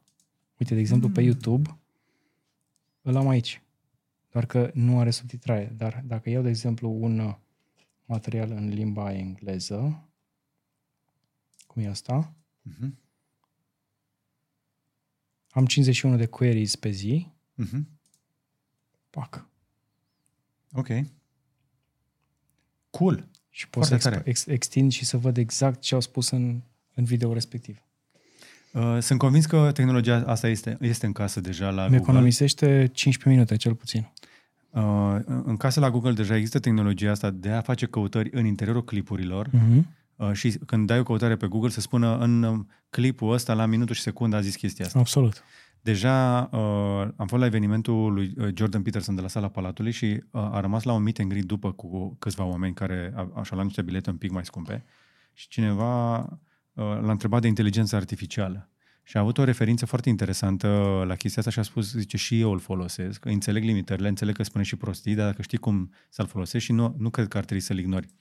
Um, și spunea, spre exemplu, că e ca și cum ar avea o armată de doctori în uh, știință, pentru că el a, a, a, lucrează la o carte pe care o va lansa anul viitor și avea nevoie de niște chestii din Freud. Uh-huh. Atunci unde a zis Freud chestia și îți dădea citatul exact, lucrarea E ca și cum ai, ai avea o armată de oameni foarte deștepți care știu totul pe de rost și spui, zim unde a zis chestia aia și eu dai aproximativă, știi? La fel cum există, poți, po- poți dacă nu ai răbdare să asculți toate podcasturile lui Huberman, să întrebi ce zice Andrew Huberman despre somn sau despre dopamină și îți spune. Ideea este pe zona asta de AI. Cercetătorii au descoperit că sistemele de AI, aceste language model, procesează Uh, semnalele de vorbire ca și creierul uman.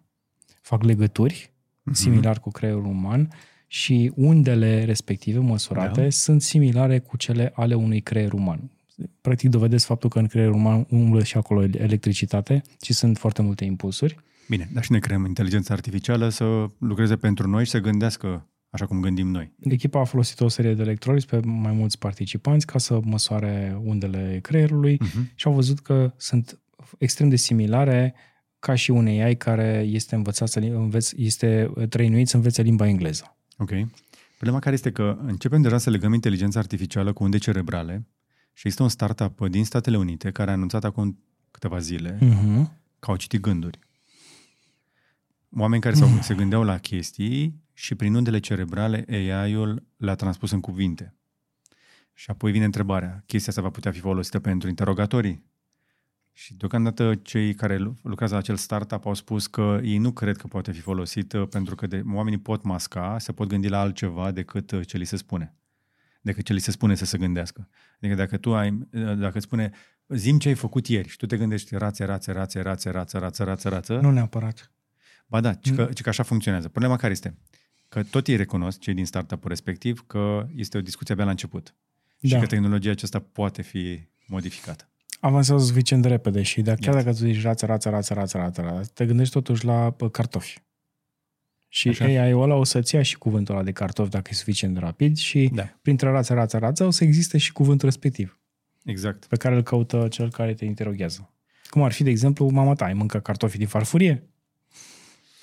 E, la capitolul inteligență artificială avem și știri negative, pentru că oamenii încep să se trezească că asta devine o problemă și uh, primii, printre primii care să răspund uh, au fost italienii, care au blocat CGPT pentru uh, um, scurgeri de date legate de minori, care da. foloseau platforma fără să fie întrebați câți ani au, dar și uh, acum, spre exemplu, cum le, ăștia ca supă de competiție, cum avem și noi Consiliul Concurenței Așa. În, din Marea Britanie, uh, vor să investigheze piața de chatbots, de inteligență artificială, large language models, cum este și ChatGPT, pe care vor să-i verifice ce modele au și cum funcționează și de unde au datele și cum le procesează. Mm-hmm. Pentru că uh, există discuții foarte, foarte intense în multe industrii în momentul acesta în legătură cu de unde sunt colectate datele, cum au fost antrenate modelele respective și de ce dau anumite tipuri de răspunsuri și înclină politic într-o parte sau în alta. Păi eu le-au dat, le-au dat drum pe Google. La nu e doar, nu e doar drum models. pe Google, pentru că sunt foarte multe situații în care se face moderare umană.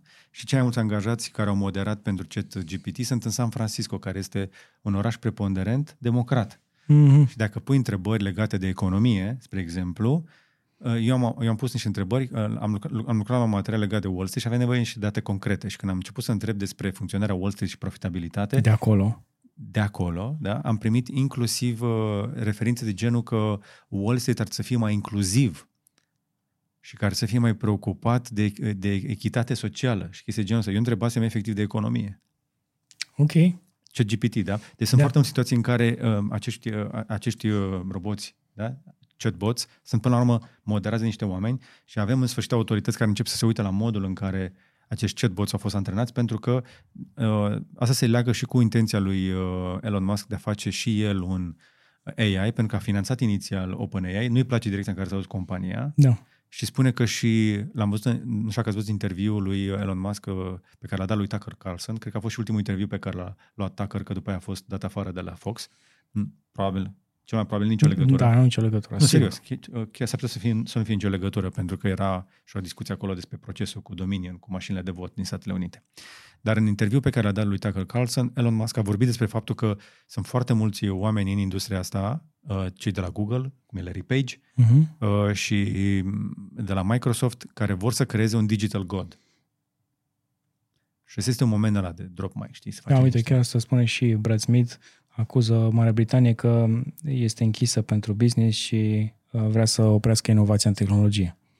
Păi este, este cea mai simplă metodă să dai peste ochii autorităților. Uite ce, ce spunea mai devreme da. șeful de la PR de la Facebook. Companiile mari din tehnologie au cam saturat mare parte din piața de tech și acum se duc în alte direcții și cumva, cumva trebuie să le mai și verificăm pentru că nu putem lăsa doar competiție sălbatică. Am văzut câteva interviuri cu oameni din inteligența artificială niciunul dintre ei nu mi s-a părut umanist. Umanist Ce? sau uman? Umanist, uman. Mm. Înțelegi? Ce mai mult se duc către business. Sau, spre exemplu, fondatorul de la OpenAI vorbea uh, fondatorul de la OpenAI l-am văzut în interviu la uh, Lex, Lex Friedman, Friedman da. în care spunea că și-a dorit foarte mult să reușească ca să le dea peste ochi celor care au spus că nu se poate face. Deci o face din hate. Nu o face doar pentru specia umană. și faptul că a devenit o, o corporație pentru profit, pentru că OpenAI a pornit ca o fundație. Da, pe a plecat ca un ONG. 300 de milioane de la Elon Musk și după aia s-au separat. Acum, nu bag mâna în foc că Elon Musk a fost cel mai de treabă băiat, că e foarte greu de lucra cu el. Da. Probabil vom afla mai multe chestii în viitor apropiat. Da? Așadar, pe partea de inteligență artificială, ieșim din faza asta de happy, happy, joy, joy, uh, uh, furăm toți copiem la, uh, la teză, intrăm în, în, în faza pe uh, faza contundentă cu autorități, dar, așa cum vă atenționam, inclusiv în clipul în care am vorbit despre inteligența artificială și faptul că estimarea mea este că trei sferturi din cei care lucrează în momentul acesta cu orice legat de tehnologie vor trebui să, să se adapteze la noul normal și să s-ar putea să schimbe chiar jobul. Ce să vezi? Avem o grevă la Hollywood a scenariștilor. Și se spune că această grevă ar fi fără precedent. Bine, a mai fost una cu 15 ani. Dar e un lucru foarte interesant pentru că, dintr-o dată, toată industria s-a oprit, că nu mai scris scenariștii nimic, s-au oprit toți și mii de oameni au ieșit în grevă pe la marile, uh, marile studiouri de cinematografie, cerând să nu fie transformați în uh, lucrători de pe Fiverr. Da, asta e problema cu, cu scenariștii, că sunt cei mai proști plătiți din industria asta. Uh-huh. Și... Um, se vede pe Netflix? Da, da. Se, se vede într-adevăr când vezi un film prost, cu da. a, ăsta, cu, cu linii foarte proaste, cu replici foarte proaste, nu este vina neapărat a actorului. Evident. Este, este cineva vina, trebuie să scrie chestiile Cineva trebuie să scrie. Dacă cineva este plătit foarte slab, nu își va permite să scrie uh, dacă cineva care face chestia asta de 25 uh, de ani ar fi plătit pentru filmul respectiv, n-ar, n-ar accepta jobul. Așadar vine cineva foarte tânăr, da. care nu are experiență sau care nu știe să scrie și de aceea filmele le ies proaste. Dar uite, uite cât de bune sunt dialogurile într-un film cu supereroi unde nu te aștepți. Te aștepți ca dialogul să fie prost. Dar dialogurile sunt foarte bune, glumele foarte bune. Cel puțin aia care scriu pentru Marvel sunt foarte, foarte buni. Da. Adică la dialoguri sunt super juicy. Cum a fost faza aia în tor cu, cu caprele, mă? Deci aia erau fumați când au scris chestia aia. Sunt sigur că erau fumați când au făcut-o pe aia cu păi, caprele. au făcut-o. Au făcut-o Bă, da, ieșit, bine. Le-a ieșit foarte mișto. Des. Și acum, 11.500 de scenariști au ieșit să protesteze în fața studiourilor Universal, Paramount, Walt Disney, dar și la Netflix, Amazon și Apple, care Apple are, are și el studiouri pentru că produce chestii. Și problema care este că ei spun așa, că sunt transformați într-un fel de uh, angajați din ăștia la, uh, uh, fără normă. Ei sunt plătiți la fiecare ecranizare câțiva cenți sau chestii genul ăsta. Exact. Exact. care se adună în niște salarii de câteva sute, poate mii de dolari pe lună, dar câteva mii de dolari pe lună în America nici măcar nu este un, un nu-ți, ofer, nu-ți poate oferi un trai. Exact. Decent. Exact. Sau minim. E, mi se pare că minimul e undeva la 3000 ca să poți să-ți permiți și o chirie și să mâncare și să te, poți, să te poți duce la muncă. Fără 2000, la 2000 de dolari pe lună nu prea te descurci acolo cu, 3000, cu familie. 3000 era minimul, exact. indiferent de stat. Ei, și mulți dintre ei nu au certitudine în legătură cu chestia asta. Mai mult decât atât, uh, sunt puși să lucreze în niște condiții astea, în mini-rooms în care stau să scrie, bag acolo, însă au dubii în legătură cu felul în care munca lor, dacă nu cumva este uh, refolosită, pentru că dacă scenariul nu e folosit, nu este plătit, este, uh, folos- este introdusă inteligența artificială pentru a fi plătit și mai puțin. Și asta um, este o discuție care abia acum începe. Da, într-adevăr. O să fie distractiv. Mare atenție. Așadar, uh, vedem deja o industrie creativă care este deja afectată. Ei spun că e vorba despre salarii, da, e vorba de venituri. Da. Dar dacă acele case de producție care sunt într-o bătălie acerbă pentru atenția umanității pe, spre ecrane, vor putea economisi 1000 de euro la 1000 de dolari la un film, plătind mai puțin un scenarist, o vor face. să o facă. Și uh, problema este că acum uh, 15 ani, când a mai fost, uh, când a avut loc ultima, uh, ultimul strike de genul ăsta, a durat undeva la 3 luni de zile, puțin peste 3 luni de zile și a mhm. costat, uh-huh. a costat industria 2,1 miliarde de dolari. Pentru că nu s-a produs nimic în perioada respectivă. Exact. Deci, oamenii ar trăi, au trei plătite, studiourile plătite, chirii plătite. Exact. Pentru că cei din scenariști, acești 11.500 de scenariști sunt în această guild, Writers Guild, care este un sindicat, efectiv. Și acum hai să mergem la un subiect care uh, auzisem de el la ediția anterioară, dar n-am apucat să-l documentez suficient. Am găsit o, uh, niște filmări făcute de un fotograf, uh, Mike Killian, cu Starbase, cu uh, stația unde s-a făcut uh, lansarea uh, Starship, uh-huh. înainte și după. Și uite cum arată în momentul lansării acel nor de praf care uh, a rezultat după. De fapt, nu a fost doar praf. Efectiv, toată, tot soculul de beton armat s-a făcut bucăți. Și aici ce poți să vezi? Dă un pic mai înapoi. Că de la camerele... Sunt, mai multe camere au fost distruse, mai multe mașini, de asemenea, cu geamuri sparte și erau la kilometri distanță de, uh-huh. de stație. Uh, și după care s-au apropiat și mai mult. Uite cum arată un trepied, o cameră, am văzut un Canon uh, făcut praf. Da, erau camere setate acolo ca să ia filmări mai de aproape, uh-huh. că oamenii nu aveau voie să stea acolo. Iată. Toată zona este cam pulverizată, zona, vezi? Uite, și-au, și-au, s-au mai apropiat un pic mai mult, se văd inclusiv rezervoarele alea de combustibil pentru rachete care sunt afectate. Tot soculul este efectiv pulverizat, betoane care au ajuns inclusiv la câțiva kilometri distanță. Și după chestia asta, toată, uh, toată baza a fost um, oprită. Uite, uite cum arată. Adică nivelul de distrugere este puternic, însă Elon Musk spune că nu e mare lucru, că se, se vor rezolva și se vor întoarce foarte repede la producție, ceea ce nu este o veste proastă, pentru că e nevoie. Uh, însă autoritățile americane, uh, autoritatea, autoritatea aeronautică, uh, investigează și a spus că nu au voie să mai facă absolut nimic până nu investigează. Nu pot avansa până când nu, nu află ce s-a întâmplat acolo cu exactitate, să vedă cât de periculos poate să fie. Deci cum arată rezervorul ăla. A fost și foarte mare racheta, payload a fost extrem de mare în comparație cu ultimele dăți. Automat raza de, de distrugere a fost mai mare. Exact. Sensibil mai mare. Mai mult decât atât, sunt uh, niște organizații care spun că racheta a fost atât de mare încât a afectat inclusiv o rezervație naturală din apropiere și a dat un judecat. Uite cum arată cât de departe au zburat bucăți de beton, care au ajuns în aer și după au căzut la multe sute de metri distanță, dar se pare că inclusiv la câțiva kilometri au ajuns unele bucăți. Ăsta da. este prețul pe care îl plătim dacă vrem să ridicăm 150 de tone pe orbită, cu o rachetă care are doar combustibil 5.000 de tone. Animația asta de la NASA mi-a plăcut foarte mult, um, care ne arată cât de mari sunt cele mai mari găuri negre. Așa. Cu centru în mijloc, acolo. Ok. Asta este una dintre ele. Uh-huh. Dar pe măsură ce ajungem pe final, um, e distractiv să vezi cât de imense sunt unele. Sunt cât mai mari decât o galaxie. Ok. Cele pe care le cunosc ei în momentul de față. Ma. Și efectiv se mărește și se mărește și se mărește. Uite și tu la asta. De soarele nostru deci, care este enorm Soarele nostru a dispărut. E da. de mult. El a început. E acum minus și 20. Uite la asta și uite la asta sunt uh, găuri negre care sunt de milioane de ori mai grele decât soarele nostru. Asta ar fi teoretic cea mai mare. Dar de la asta la astea, uite și tu. Și, și soarele nostru e pe aici. Fantastic. Și acum, uh, găurile negre sunt și ele importante pentru că fără ele, practic, uh, n-am stat toți la oaltă, ca o putere, o atracție gravitațională uriașă de care este absolută nevoie pentru a exista pentru a fi și noi pe aici. Dar mai multe despre, mai multe despre spațiu și despre lansarea de la uh, de acolo, mm. inclusiv cu teoria aia cu uh, gelatina. Știi teoria cu gelatina? Cu plafonul de gelatină? Nu. Nu știi că noi suntem, noi suntem, suntem acoperiți de, un, uh, de o cupolă de piftie? A zis Cristi Presor uh, la ghișeu întrebărilor stupide. Cum adică? Aflăm mai multe în IGDLCC-ul de duminica trecută cu Cristi Presor. Okay uh, unde am explicat de ce a explodat racheta lui Elon Musk. Varianta Flat Earth. Mm. Uh-huh. Un teaser, așa, o, o promovare pentru un podcast la care, la care țin foarte mult. A durat cam mult să facem episodul 2 pentru ghișeul întrebărilor stupide.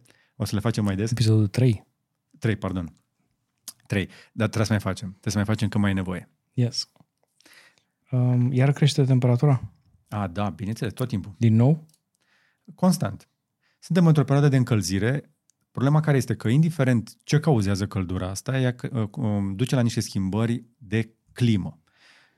Acum, pe noi ne arde mai tare poluarea. Urgența noastră e poluarea. Dar mm. trebuie să fim atenți și la schimbările climatice pentru că schimbă anotimpurile. După cum ați observat, iarna s-a decalat cu o lună. Da. Încă este zăpadă, mi se pare, sus la 1. Iată. Ceea ce nu este neapărat anormal, pe de altă Pentru parte, mai, nu. Pe de altă parte, nu era atât de multă. Și atunci avem niște fluctuații. Problema nu este media, care este în creștere, ci fluctuațiile. Când este foarte mult, când este zăpadă, poate fi foarte multă, când este caniculă poate fi extrem de cald și atunci aceste variații de, de temperatură de sunt cele mai periculoase. Mi-e teamă de vara asta, mai ales în oraș. Hai să vedem. Pentru că există inclusiv un scenariu cu răcire globală. Dar, din nou, indiferent că se încălzește sau se răcește, asta afectează anotimpurile și poluarea este urgența noastră. Deci noi să scoatem în primul rând fumul și da, praful da, din oraș. Am avut 20 de grade, acum avem 12, nu? Fluctuații. Fluctuații. Pe toate modelele pe care lucrează în momentul acesta oamenii de știință, ei spun că sunt alarmați de faptul că suprafețele apei de mare, de la suprafață, rămân la praguri care depășesc recorduri uh, de mai mult de o lună deja. Și deja suntem într-o zonă pentru care nu există date, există doar niște modele pe care se lucrează, dar nu se știe exact ce se poate întâmpla dacă rămân atât de fierbinte, fierbinți atât de multă vreme. Păi, practic, ai uh, curenții de aer care ajung pe continent, pleacă de pe mare. Uh-huh. Și, sau trec pe, pe deasupra mării sau oceanelor. Și marea, da. practic, funcționează ca un radiator imens în momentul ăsta da. și vine aer foarte cald către continente. Și nu doar cald. În momentul în care ai apă foarte caldă la suprafață, se și, și evaporă mai ușor. Aer cald și sărat. Uh, nu neapărat că nu, că sarea rămâne. Uh, se evaporă doar uh, apa fără, da? fără sare. Și atunci, uh, prin evaporare, prin, uh, prin uh, sublimare, evaporarea apei de mare, uh, se ridică mult mai multă umiditate în atmosferă, care va fi mișcată în niște curenți cu alte viteze și poate să aducă niște ploi foarte interesante. Uh, tocmai de aceea uh, um, încep să apară mai multe heat waves, valuri de căldură de da. pe ocean, în mai multe locuri uh, de pe planetă care pun sub presiune uh, viața sălbatică. Mai avut noi aici un IGDLCC cu un climatolog uh, de la Harvard, cu Alexander Moore, uh-huh. care ne-a povestit fix despre chestia asta, că dacă vezi foci, chiar dacă știi că acolo nu au fost niciodată, să te ferești că apar rechinii. Au început să apară rechinii și în alte zone.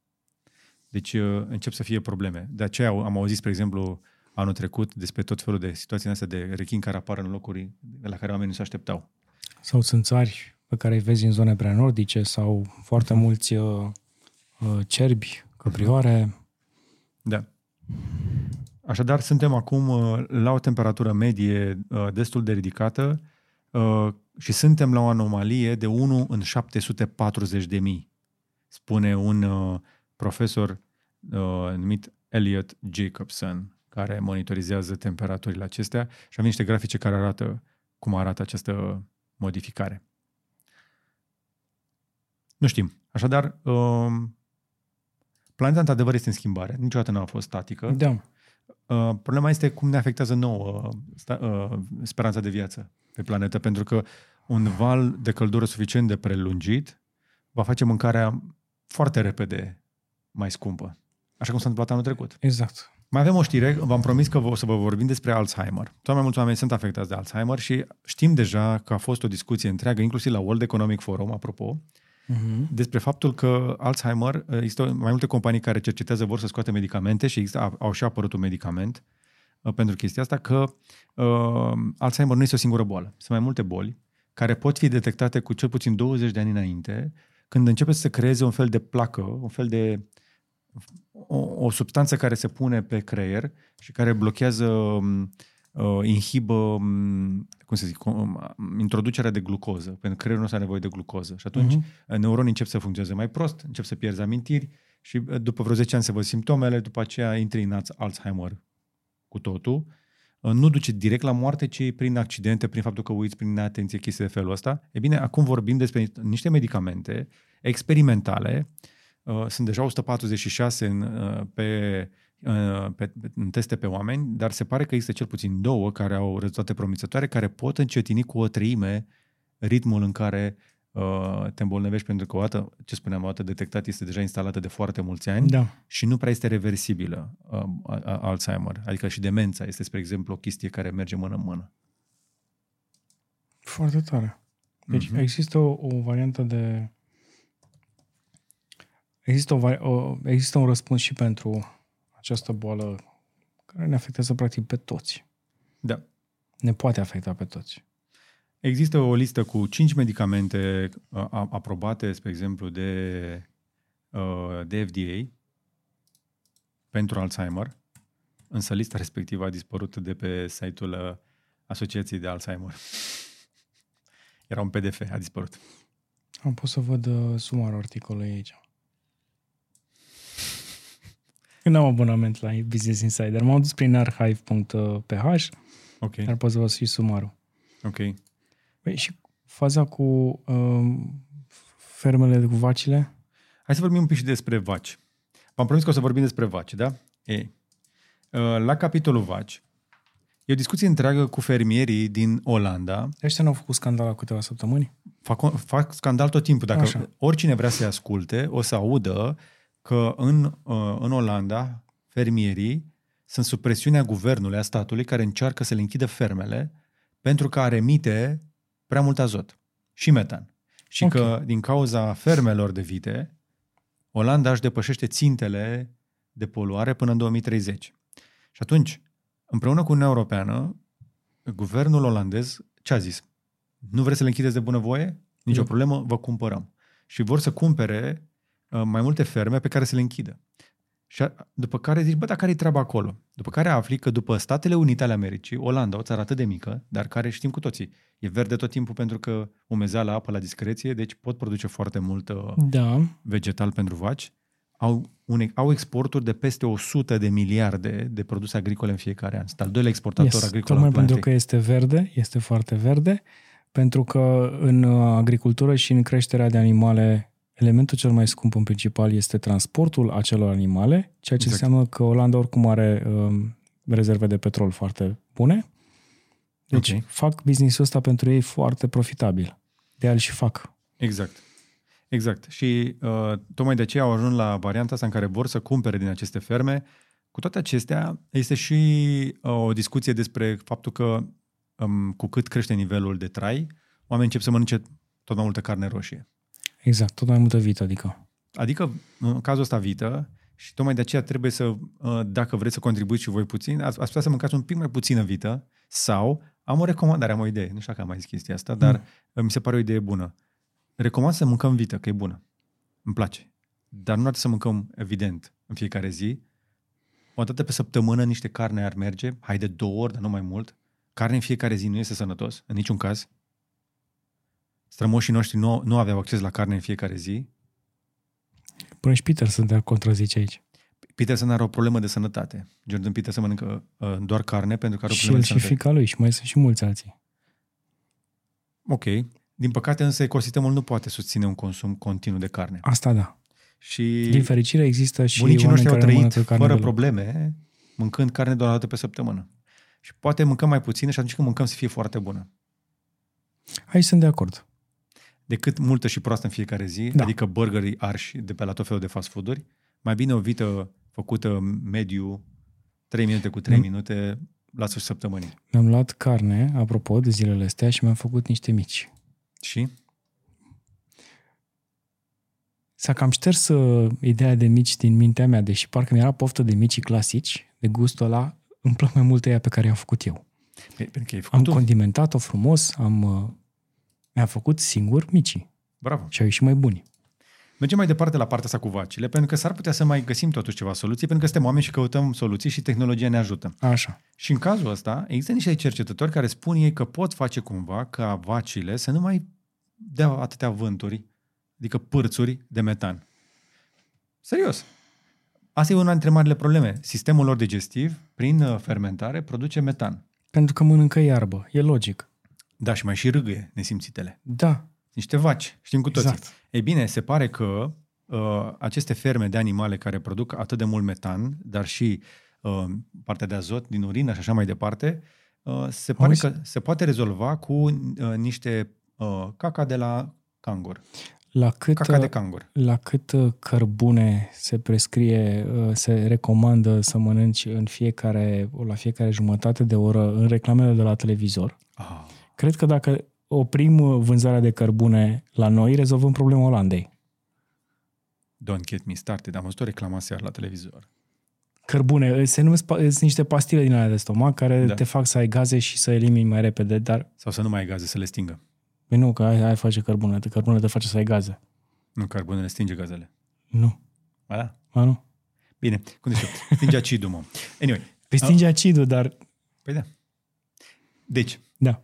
Am văzut aseară o reclamă Dar nu le iei când n-ai gaze. Tu le iei când ar Ai deja trebui gaze. să ai ga- să ai gaze și nu ai. Ok. Nu știu, eu când mai iau câte un mai luam espumisan la un moment dat când aveam probleme, Uite că știi, nu mai, știi nu mai aveam numele pastilei, știu că e doar negru și îi arată ca un cărbune. Dar nu, espumisanul nu e cărbune. A, nu. Nu, Apoi, nu vorbim altul. Carbo, carbocid, habar. Anyway, am văzut o, pasti- o reclamă la o pastilă Așa. și am văzut că se repetă foarte des chestia asta, în care personajul, de data asta era un băiat tânăr, mm-hmm. bine tânăr. făcut, bine făcut, foarte bine făcut, se ducea să mănânce, să-și ia un burger și cartofi prăjiți. Lasă-mă să ghicesc, că avea hemoroizi. Nu, avea arsuri la stomac.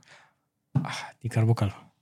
Repede s-a dus și a luat dicarbocal și după aia în cadrul următor, cum îl vezi? Cu burgerul și cu punga de cartofi în mână, Continu- se aruncă pe pat fericit că le poate mânca. Continuă să mănânce. Continuă să mănânce. Rezolvă-ți problemele. Să știi că asta este o problemă din ce în ce mai gravă cu arsurile la stomac. Și se întâmplă, dacă în trecut se întâmpla pe la oameni pe la 25-30 de ani, cam atunci începeau problemele, acum sunt și copii de 10 ani care au problema asta. Eu am avut întotdeauna dischinezie biliară și balonare. Eu chiar sunt un, am fost un caz grav, am avut și uh, gastrită. Nu mai sunt de niște ani. Da. Deci am rezolvat-o prin dietă și nu numai. Dar Așa trebuie să o rezolvi și vacile mâncând... Uh, le băgând niște caca de cangur, există o teorie că dacă le pui caca de cangur, se inhibă producția de metan și în loc de a crea metan, o să creeze, ce crezi? Ce e frumos. Acid acetic.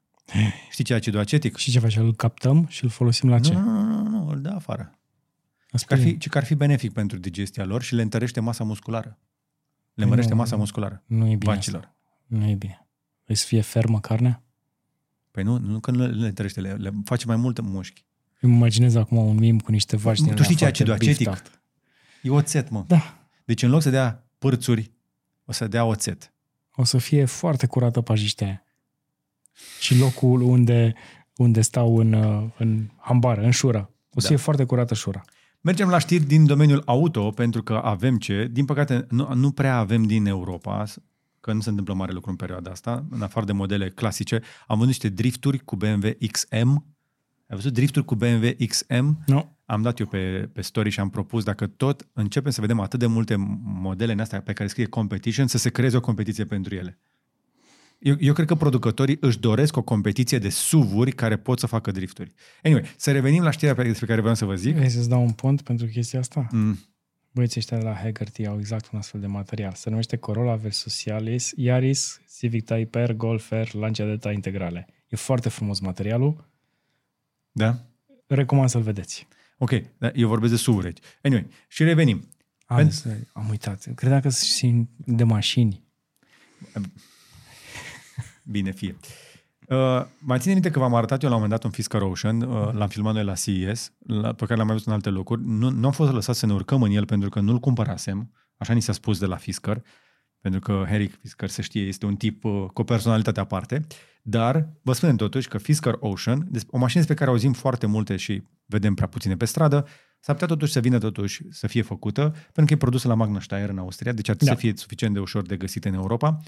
Uh, în loc să vedem mai multe pe stradă, auzind că deja se gândesc să o transforme într-o mașină la care poți să schimbi bateria cu totul. Da, și o fac cu ajutorul unui startup care se numește Ample și care vrea să facă chestia asta pentru toate mașinile electrice. Uh-huh. Aici vedem un lift din prima generație okay. uh, și practic este un lift care ridic, ridică mașina, jos se află niște, uh, niște, niște brațe care demontează bateria și o aduc una nouă. Avem și un Mercedes acolo pe și un Ford Ok. Iar blocurile de baterie ar trebui să fie ceva de genul ăsta. Vin și cu partea de electronică în ele. Uh-huh. Și este o idee, într-adevăr, interesantă și cred că bună, mai ales pentru cei care folosesc mașina în oraș. Mai de, decât să stai să încarci, uh-huh. limitezi timpul la 10 minute, te duci să schimbe bateriile automat, stația respectivă, și le lăsa pe acolo. Și în felul ăsta, partea mișto este că n-ar trebui să mai cumperi bateria cu tot cu mașină, ci să o închiriezi ar scădea prețul de uh, producție al mașinilor și Corect. Uh, ar, cred că ar dispărea foarte repede și problema aia că mașinile electrice sunt totuși poluante, că bateria din ele. Pentru că ai un circuit pentru ele separat. Și bateriile ar fi, fost, ar fi încărcate în stația respectivă mult mai corect decât mm-hmm. ai putea să o încarci tu. Da. Și în felul ăsta i s-ar prelungi ciclul de viață și așa mai departe. Despre Multe avantaje. Despre chestia asta, um, Am mai auzit, spre exemplu, cei de la... mm, NIO? Nu, de la Renault, când au lansat primul Zoe, era cu bateria de închiriat 80 de euro pe lună, parcă, ceva de felul ăsta, și n-a prins.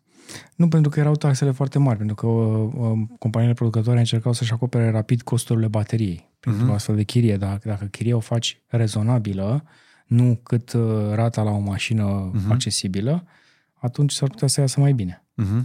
Mai avem o mașinuță mic, mică. Ai văzut, ai văzut MG-ul ăsta mic? Nu. Este mică și urâtă, după cum ar spune Flavius, Yes. că a văzut-o, dar Are autonomie de 142 de mile. asta înseamnă 200 de kilometri, nu? Exact. Chestia asta mică are autonomie de 10 ori, aproape de 10 ori sau de 8 ori mai mare decât mașinuțele mici de calibru ei. Am mai văzut variante din China, am văzut și de la Citroen, Uh-huh. um, am văzut și de la Renault, acel uh Twizy parcă. Da.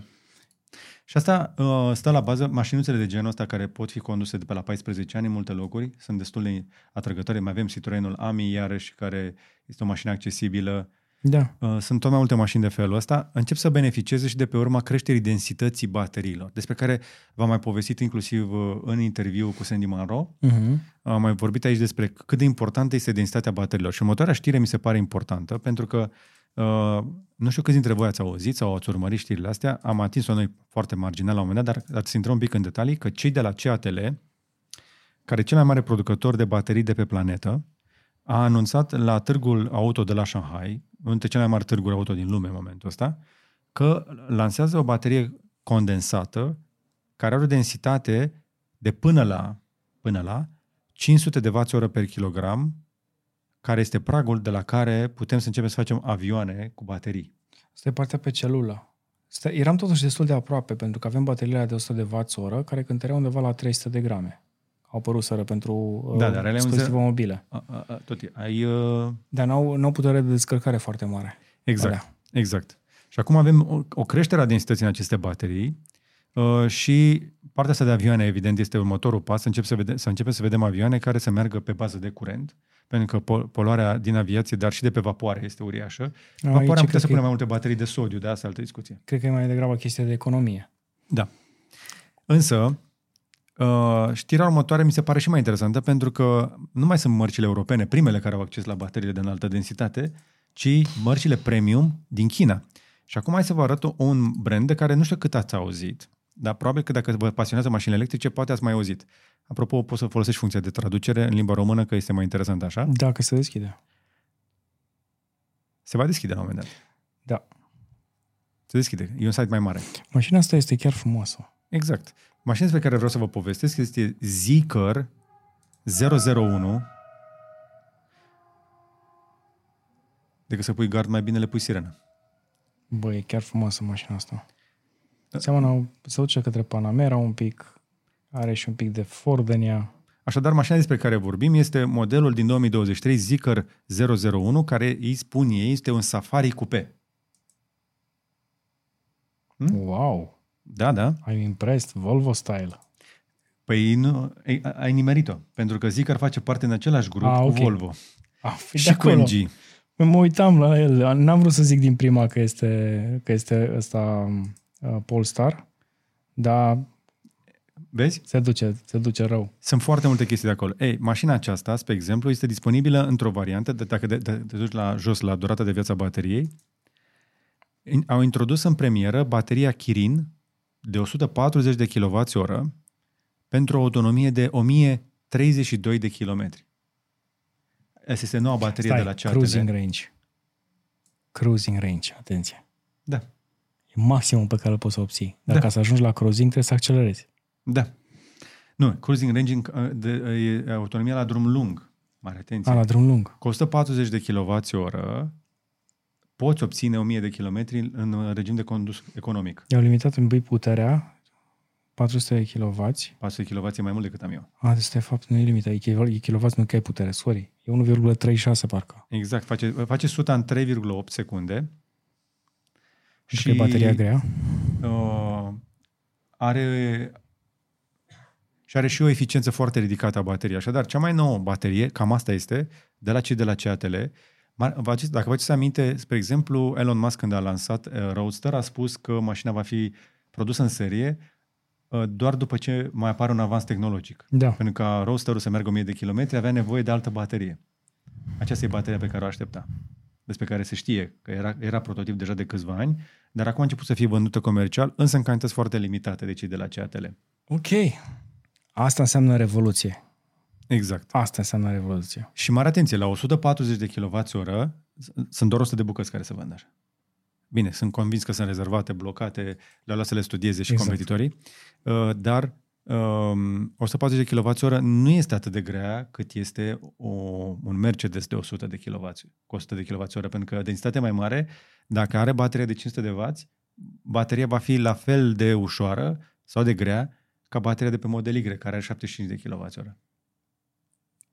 Și dintr-o dată se cam schimbă jocul. Foarte important. Ah, George, trebuie să te mai să te mai joci un pic. Uh, da.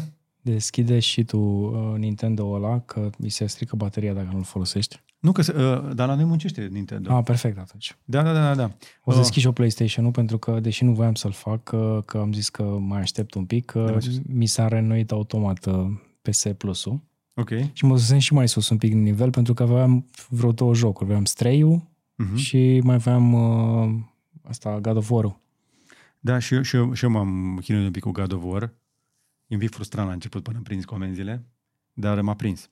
Um, sunt foarte mulți oameni care au descoperit deja cum poți să pui mâna pe um, Tears of the Kingdom, care este uh, noul episod, zicem așa, din Zelda, uh, și au început să-l joace și sunt oameni care l-au văzut și îi roagă pe toți cei care află de chestia asta, uite, vezi că au început deja să fie atenți. Nu folosiți cuvinte cheie ca Zelda, Link, Breath of the Wild, uh, uh, Tears of the Kingdom, toate chestiile astea, vezi? Da. M-a zis, o, zice, mare atenție, dacă așa nu le spuneți oamenilor despre joc ca să apuce să-l uh, afle sau să-l descopere singur. Da, să, să, nu, să nu fie banați de către motoarele de căutare și, bineînțeles, de către producătorii jocului, că știm că este bătaie mare pe chestia asta. Exact, exact.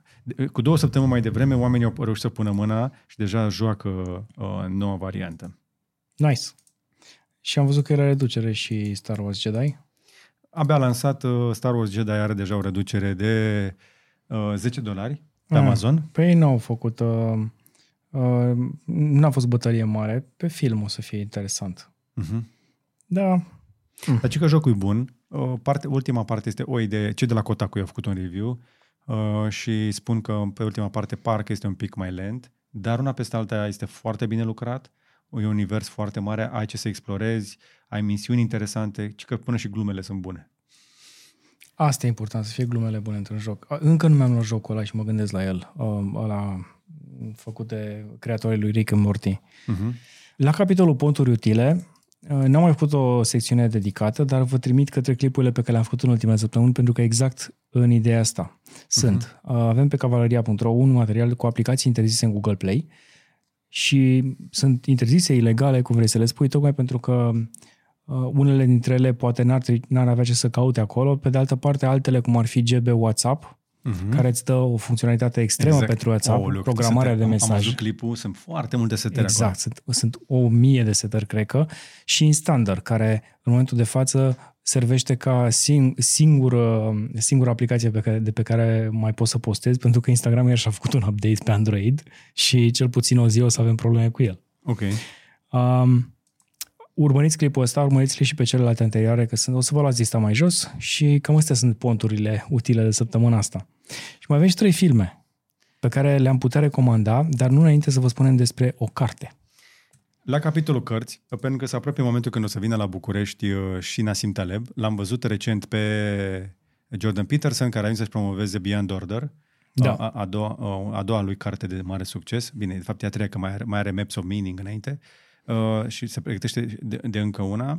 Uh, până când vine Nassim Taleb, n-ar fi rău, dacă vreți să-l și vedeți, să încercați, pentru că nu este foarte tehnic scrisă, foarte științific, să, să ascultați sau să citiți Fooled by Randomness uh, care are foarte multe legături cu realitatea. Eu am ascultat-o, spre exemplu, și mi-a dat și mie niște, uh, niște chestii de genul ăsta în care mi-a arătat că inclusiv eu aveam iluzia certitudinii în, în legătură cu anumite chestii Da. și în momentul în care vine realitatea și îți dă peste ochi, îți aduce aminte că există și evenimente random. Este, nu este același lucru cu Black Swan, uh-huh. este altceva și explică cum ar trebui să luăm întotdeauna în calcul și evenimentele mai puțin probabile care ies din statistică. Așadar, recomandarea mea, Nassim Taleb, Fooled by Randomness. Care o găsești probabil pe Audible și pe alte, în alte zone. Exact. Um, la recomandările de filme există un trailer pe care trebuie să-l vedeți, nu o să-l pun aici, că nu vreau să ne luăm un band, dar se numește Aliens Dark Descent. Fast pe 19 X. mai vine Fast X în sfârșit și a făcut și a văzut cu ochii visul Vin Diesel să folosească din nou X. Are un motiv acum. Exact, exact. A ajuns franciza la...